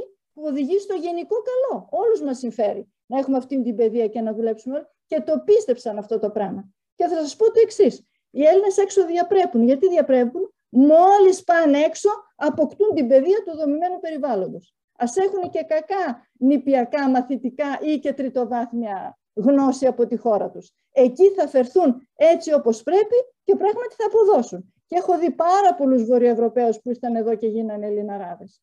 Άρα να επεκτείνουμε λίγο την παιδεία σε αυτό που λέμε διαβίου κατάρτιση που είναι ελληνικότατο και να προσέξουμε ότι όχι μόνο η εκπαιδευτική, όλο το θεσμικό μας κράτος δεν δουλεύει σωστά. Να σκεφτούμε ότι ακόμα δεν χωρίσαμε, δεν, δεν ακολουθούμε το βασικό αξίωμα της ε, ε δημοκρατίας. Χωρισμός κράτους και εκκλησίας. Νομίζουμε ότι αυτός στους ανορθολογιστές που βλέπουμε γύρω μας δεν έχει επίδραση. Είναι βασική δημοκρατική αξία. Τι δημοκρατία έχουμε; Δεν είναι θέμα παιδευτικό, δεν είναι θέμα παιδείας. Για να μην πάω και σε πολλά άλλα. Άρα θα πρέπει να δούμε τι παιδεία κυκλοφορεί μέσα στην κοινωνία μας και αυτή δεν προέρχεται μόνο από τον καλό δάσκαλο και πώς θα διδάξουμε τη μηχανική, τη φυσική ή τα αγγλικά στο εκπαιδευτικό σύστημα. Μετά τα 25, η παιδεία που θα μείνει στο κύτταρο του κάθε Έλληνα είναι αυτή που θα πάρει από τη δομή της κοινωνίας του. Άρα εγώ τώρα μετά από τόσα χρόνια στην εκπαίδευση, επειδή ακριβώς όμως ίσως έκανα και αυτή την μετάθεση που λέγατε κύριε Τραχανά, βρέθηκα στην κοινωνία, είμαι σε θέση μέσα στην περιφερειακή αυτοδιοίκηση και βλέπω πώς δουλεύουν εκεί τα πράγματα, που μου έρχονται άνθρωποι με πάρα πολλά πτυχία, με ολόκληρο ντοσιά, υπερμορφωμένοι με τα χαρτιά τους. Εντάξει, θα πρέπει λίγο να ξαναδούμε ε, την αντίληψη παιδείας μαζικής και σύγχρονης στη σημερινή εποχή, έστω και πάνω από το διαδίκτυο, που δεν έχει μόνο κακά, έχει και πάρα πολύ καλά πράγματα και το ξέρετε εσείς που κάνετε αυτή τη μαζική παιδεία στα διαδικτυακά μαθήματα. Άρα, παιδεία σημαίνει διαφορετικά πράγματα σήμερα από πριν 10, 20, 30, 50 χρόνια. Ευχαριστούμε πολύ για αυτή την παρέμβαση. Δεν ξέρω και ο Στραχάνας θα θέλει να προσθέσει. Δεν μπορώ να διαφωνήσω καθόλου σε αυτά τα οποία είπατε. Εντάξει, να προσθέσω και εγώ την, πολύ απλή διαπίστωση ότι ε, πάρα πολλά πράγματα τα μαθαίνουμε κόβοντας κίνηση, να το πω έτσι με λαϊκή γλώσσα, πώς γίνονται τα πράγματα γύρω μας στην κοινωνία, ασύρδος από τους γονιούς μας, τους φίλους των γονιών μας, μετά στην ευρύτερη κοινωνία. Και γι' αυτό, και θα κλείσω εδώ, βλέπετε το τυπικό παράδειγμα του Έλληνα φοιτητή, όσο είναι εδώ χάμο, το μήνυμα το οποίο παίρνει κυρίαρχα, δεν είναι το μόνο από το περιβάλλον, είναι ότι η οδός προς την ε, επιτυχία στη ζωή δεν περνάει ε, μέσα από τη σκληρή προσπάθεια, αλλά περνάει από πολλά άλλα κανάλια, περνάει από κόμματα, περνάει από κοινωνικές γνωριμίες, περνάει... Ο ίδιος άνθρωπος ξαφνικά βρίσκεται σε ένα άλλο περιβάλλον, στο εξωτερικό. Είδαμε μέτρους φοιτητές μας εδώ, με είχαν καλέσει κάποτε μια ομάδα από αυτούς στην Οξφόρδη και βρίσκονται σε ένα άλλο περιβάλλον το οποίο εκπέμπει ένα αξιόπιστο μήνυμα. Δεν είναι τέλειες και αυτές τις κοινωνίες, αλλά είναι πολύ σε αξιόπιστο μήνυμα, ότι αν εργαστείς συστηματικά θα πας μπροστά. Αυτό. Και οι άνθρωποι, επειδή είναι έξυπνοι άνθρωποι, ξέρουν να το συμφέρον τους οι άνθρωποι, ε, όταν είναι αξιόπιστο αυτό το μήνυμα, τότε πράγματι βλέπεις τον ίδιο άνθρωπο να συμπεριφέρεται πολύ διαφορετικά. Ε, άρα αυτή η πλαστικότητα στη συμπεριφορά μας νομίζω είναι ε, που δίνει μεγαλύτερη έμφαση τότε σε αυτό που λέτε, στον κοινωνικό παράγοντα. Τι κοινωνικό μήνυμα εκπέμπεται από το περιβάλλον. Αλλά έτσι ανάγαμε το πρόβλημα στο να αλλάξουμε την κοινωνία και εγώ δεν... Ήταν τελείως λάθος. Ήταν τελείως λάθος. Μάλιστα. Νομίζω ε, ο κύριος Οικονομόπουλος έχει μια τελευταία ερώτηση, γιατί είναι και ήδη προχωρημένη η ώρα. Ο Άρης. Ε, ε ο κύριος Οικονομόπουλος. Ναι. Κλείσω λοιπόν τη συνάντηση. Ε, να συγχαρώ τον κύριο Τραχανά για την ε, συνοπτική αλλά πλήρη παρουσίαση του θέματος.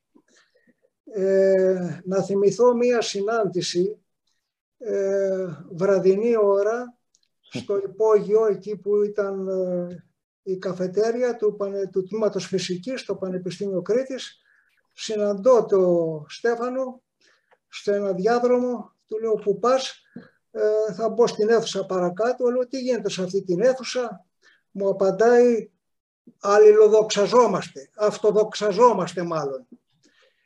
Ε, αυτό είναι ένα ευρύ ρεύμα στην ελληνική κοινωνία, με πηγές βέβαια ένα άλλο μεγάλο ποτάμι της υπερβολικής φιλοδοξίας που υπάρχει σε αυτή τη χώρα μήπως μία πηγή του ορθολογισμού είναι αυτό το, η ανάγκη να αυτοδοξαζόμαστε τόσοι πολλοί μέσα σε αυτή την κοινωνία; Μήπως μία ρίζα είναι, έρχεται από εκεί;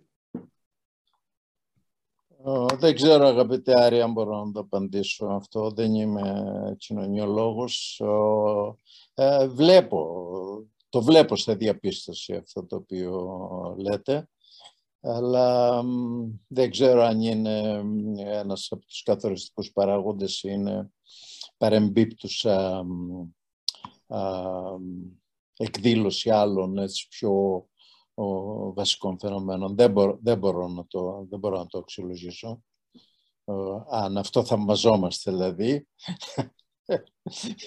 αυτό είναι το βασικό ψυχολογικό μας χαρακτηριστικό. ναι, δεν ξέρω. Μπορεί. Δηλαδή καμιά φορά η ανάγκη να αναδειχτούμε πάση θυσία. Ναι. ναι. Σε ό,τι αφορά το 60% του πίνακα για αυτούς που πιστεύουν στο μάτι νομίζω ναι. και στο ξεμάτιασμα, οι πηγές εδώ είναι πολύ βαθιές, οικογενειακές, θρησκευτικές, περιβάλλοντα. Πάντως θυμάμαι τη μητέρα μου να με ξεματιάζει σε πολύ μικρή ηλικία και να βρίσκει ότι το πρόβλημά μου δεν ήταν κάποιο μικρόβιο προφανώς, αλλά ένα μάτι, το οποίο το εξεδίωκε. Και πάλι συγχαρητήρια. Για να κλείσω λοιπόν τότε με μία, αυτό το θέμα με μία χιουμοριστική ε, ένα περιστατικό με τον Νίλς Μπορ, αυτός ήταν ο στρατηγός, όπως τον λέω, της Κβαντικής Επανάστασης ε, στην Κοπενχάγη. Και αγνωστικιστής όπως ήταν οι περισσότεροι και τον βλέπει μια μέρα, βλέπω γείτονά του να έχει κρεμάσει πάνω από την πόρτα του σπιτιού του ένα πέταλο αλόγου που διώχνει τα κακά πνεύματα κατά τις ε, δοξασίες. Και του λέει, βρε εσύ, εσύ ορθολογιστής άνθρωπος και πας τέτοια πράγματα εδώ και του απαντάει. Αυτό λένε ότι κάνει καλό ακόμα και όταν δεν το πιστεύεις. Οπότε με το ξεμάτιασμα, γι' αυτό είναι αυτό το 66%. Μάλιστα. Αυτά λοιπόν. Ε, ευχαριστούμε πάρα πολύ. Εγώ ήθελα να επιθυμίσω τη ρίση του Ουμπέρτο Έκο, ο οποίος είπε ότι ε, δεν είμαι προληπτικός γιατί είναι γρουσουζιά. Ναι. λοιπόν, και νομίζω ότι ναι. η σημασία είναι ότι αν κάποιος πιστεύει ότι είναι στο μάτι, έχει την τάση να εξηγεί όλα τα, τα κακά τα οποία του συμβαίνουν μέσα από αυτό το πράγμα και αυτό ε, ουσιαστικά αυτοδικαιώνεται. Οπότε μπορούμε να την πάρουμε κάπως έτσι τη ρίση του Ουμπέρτο Έκο. Ναι.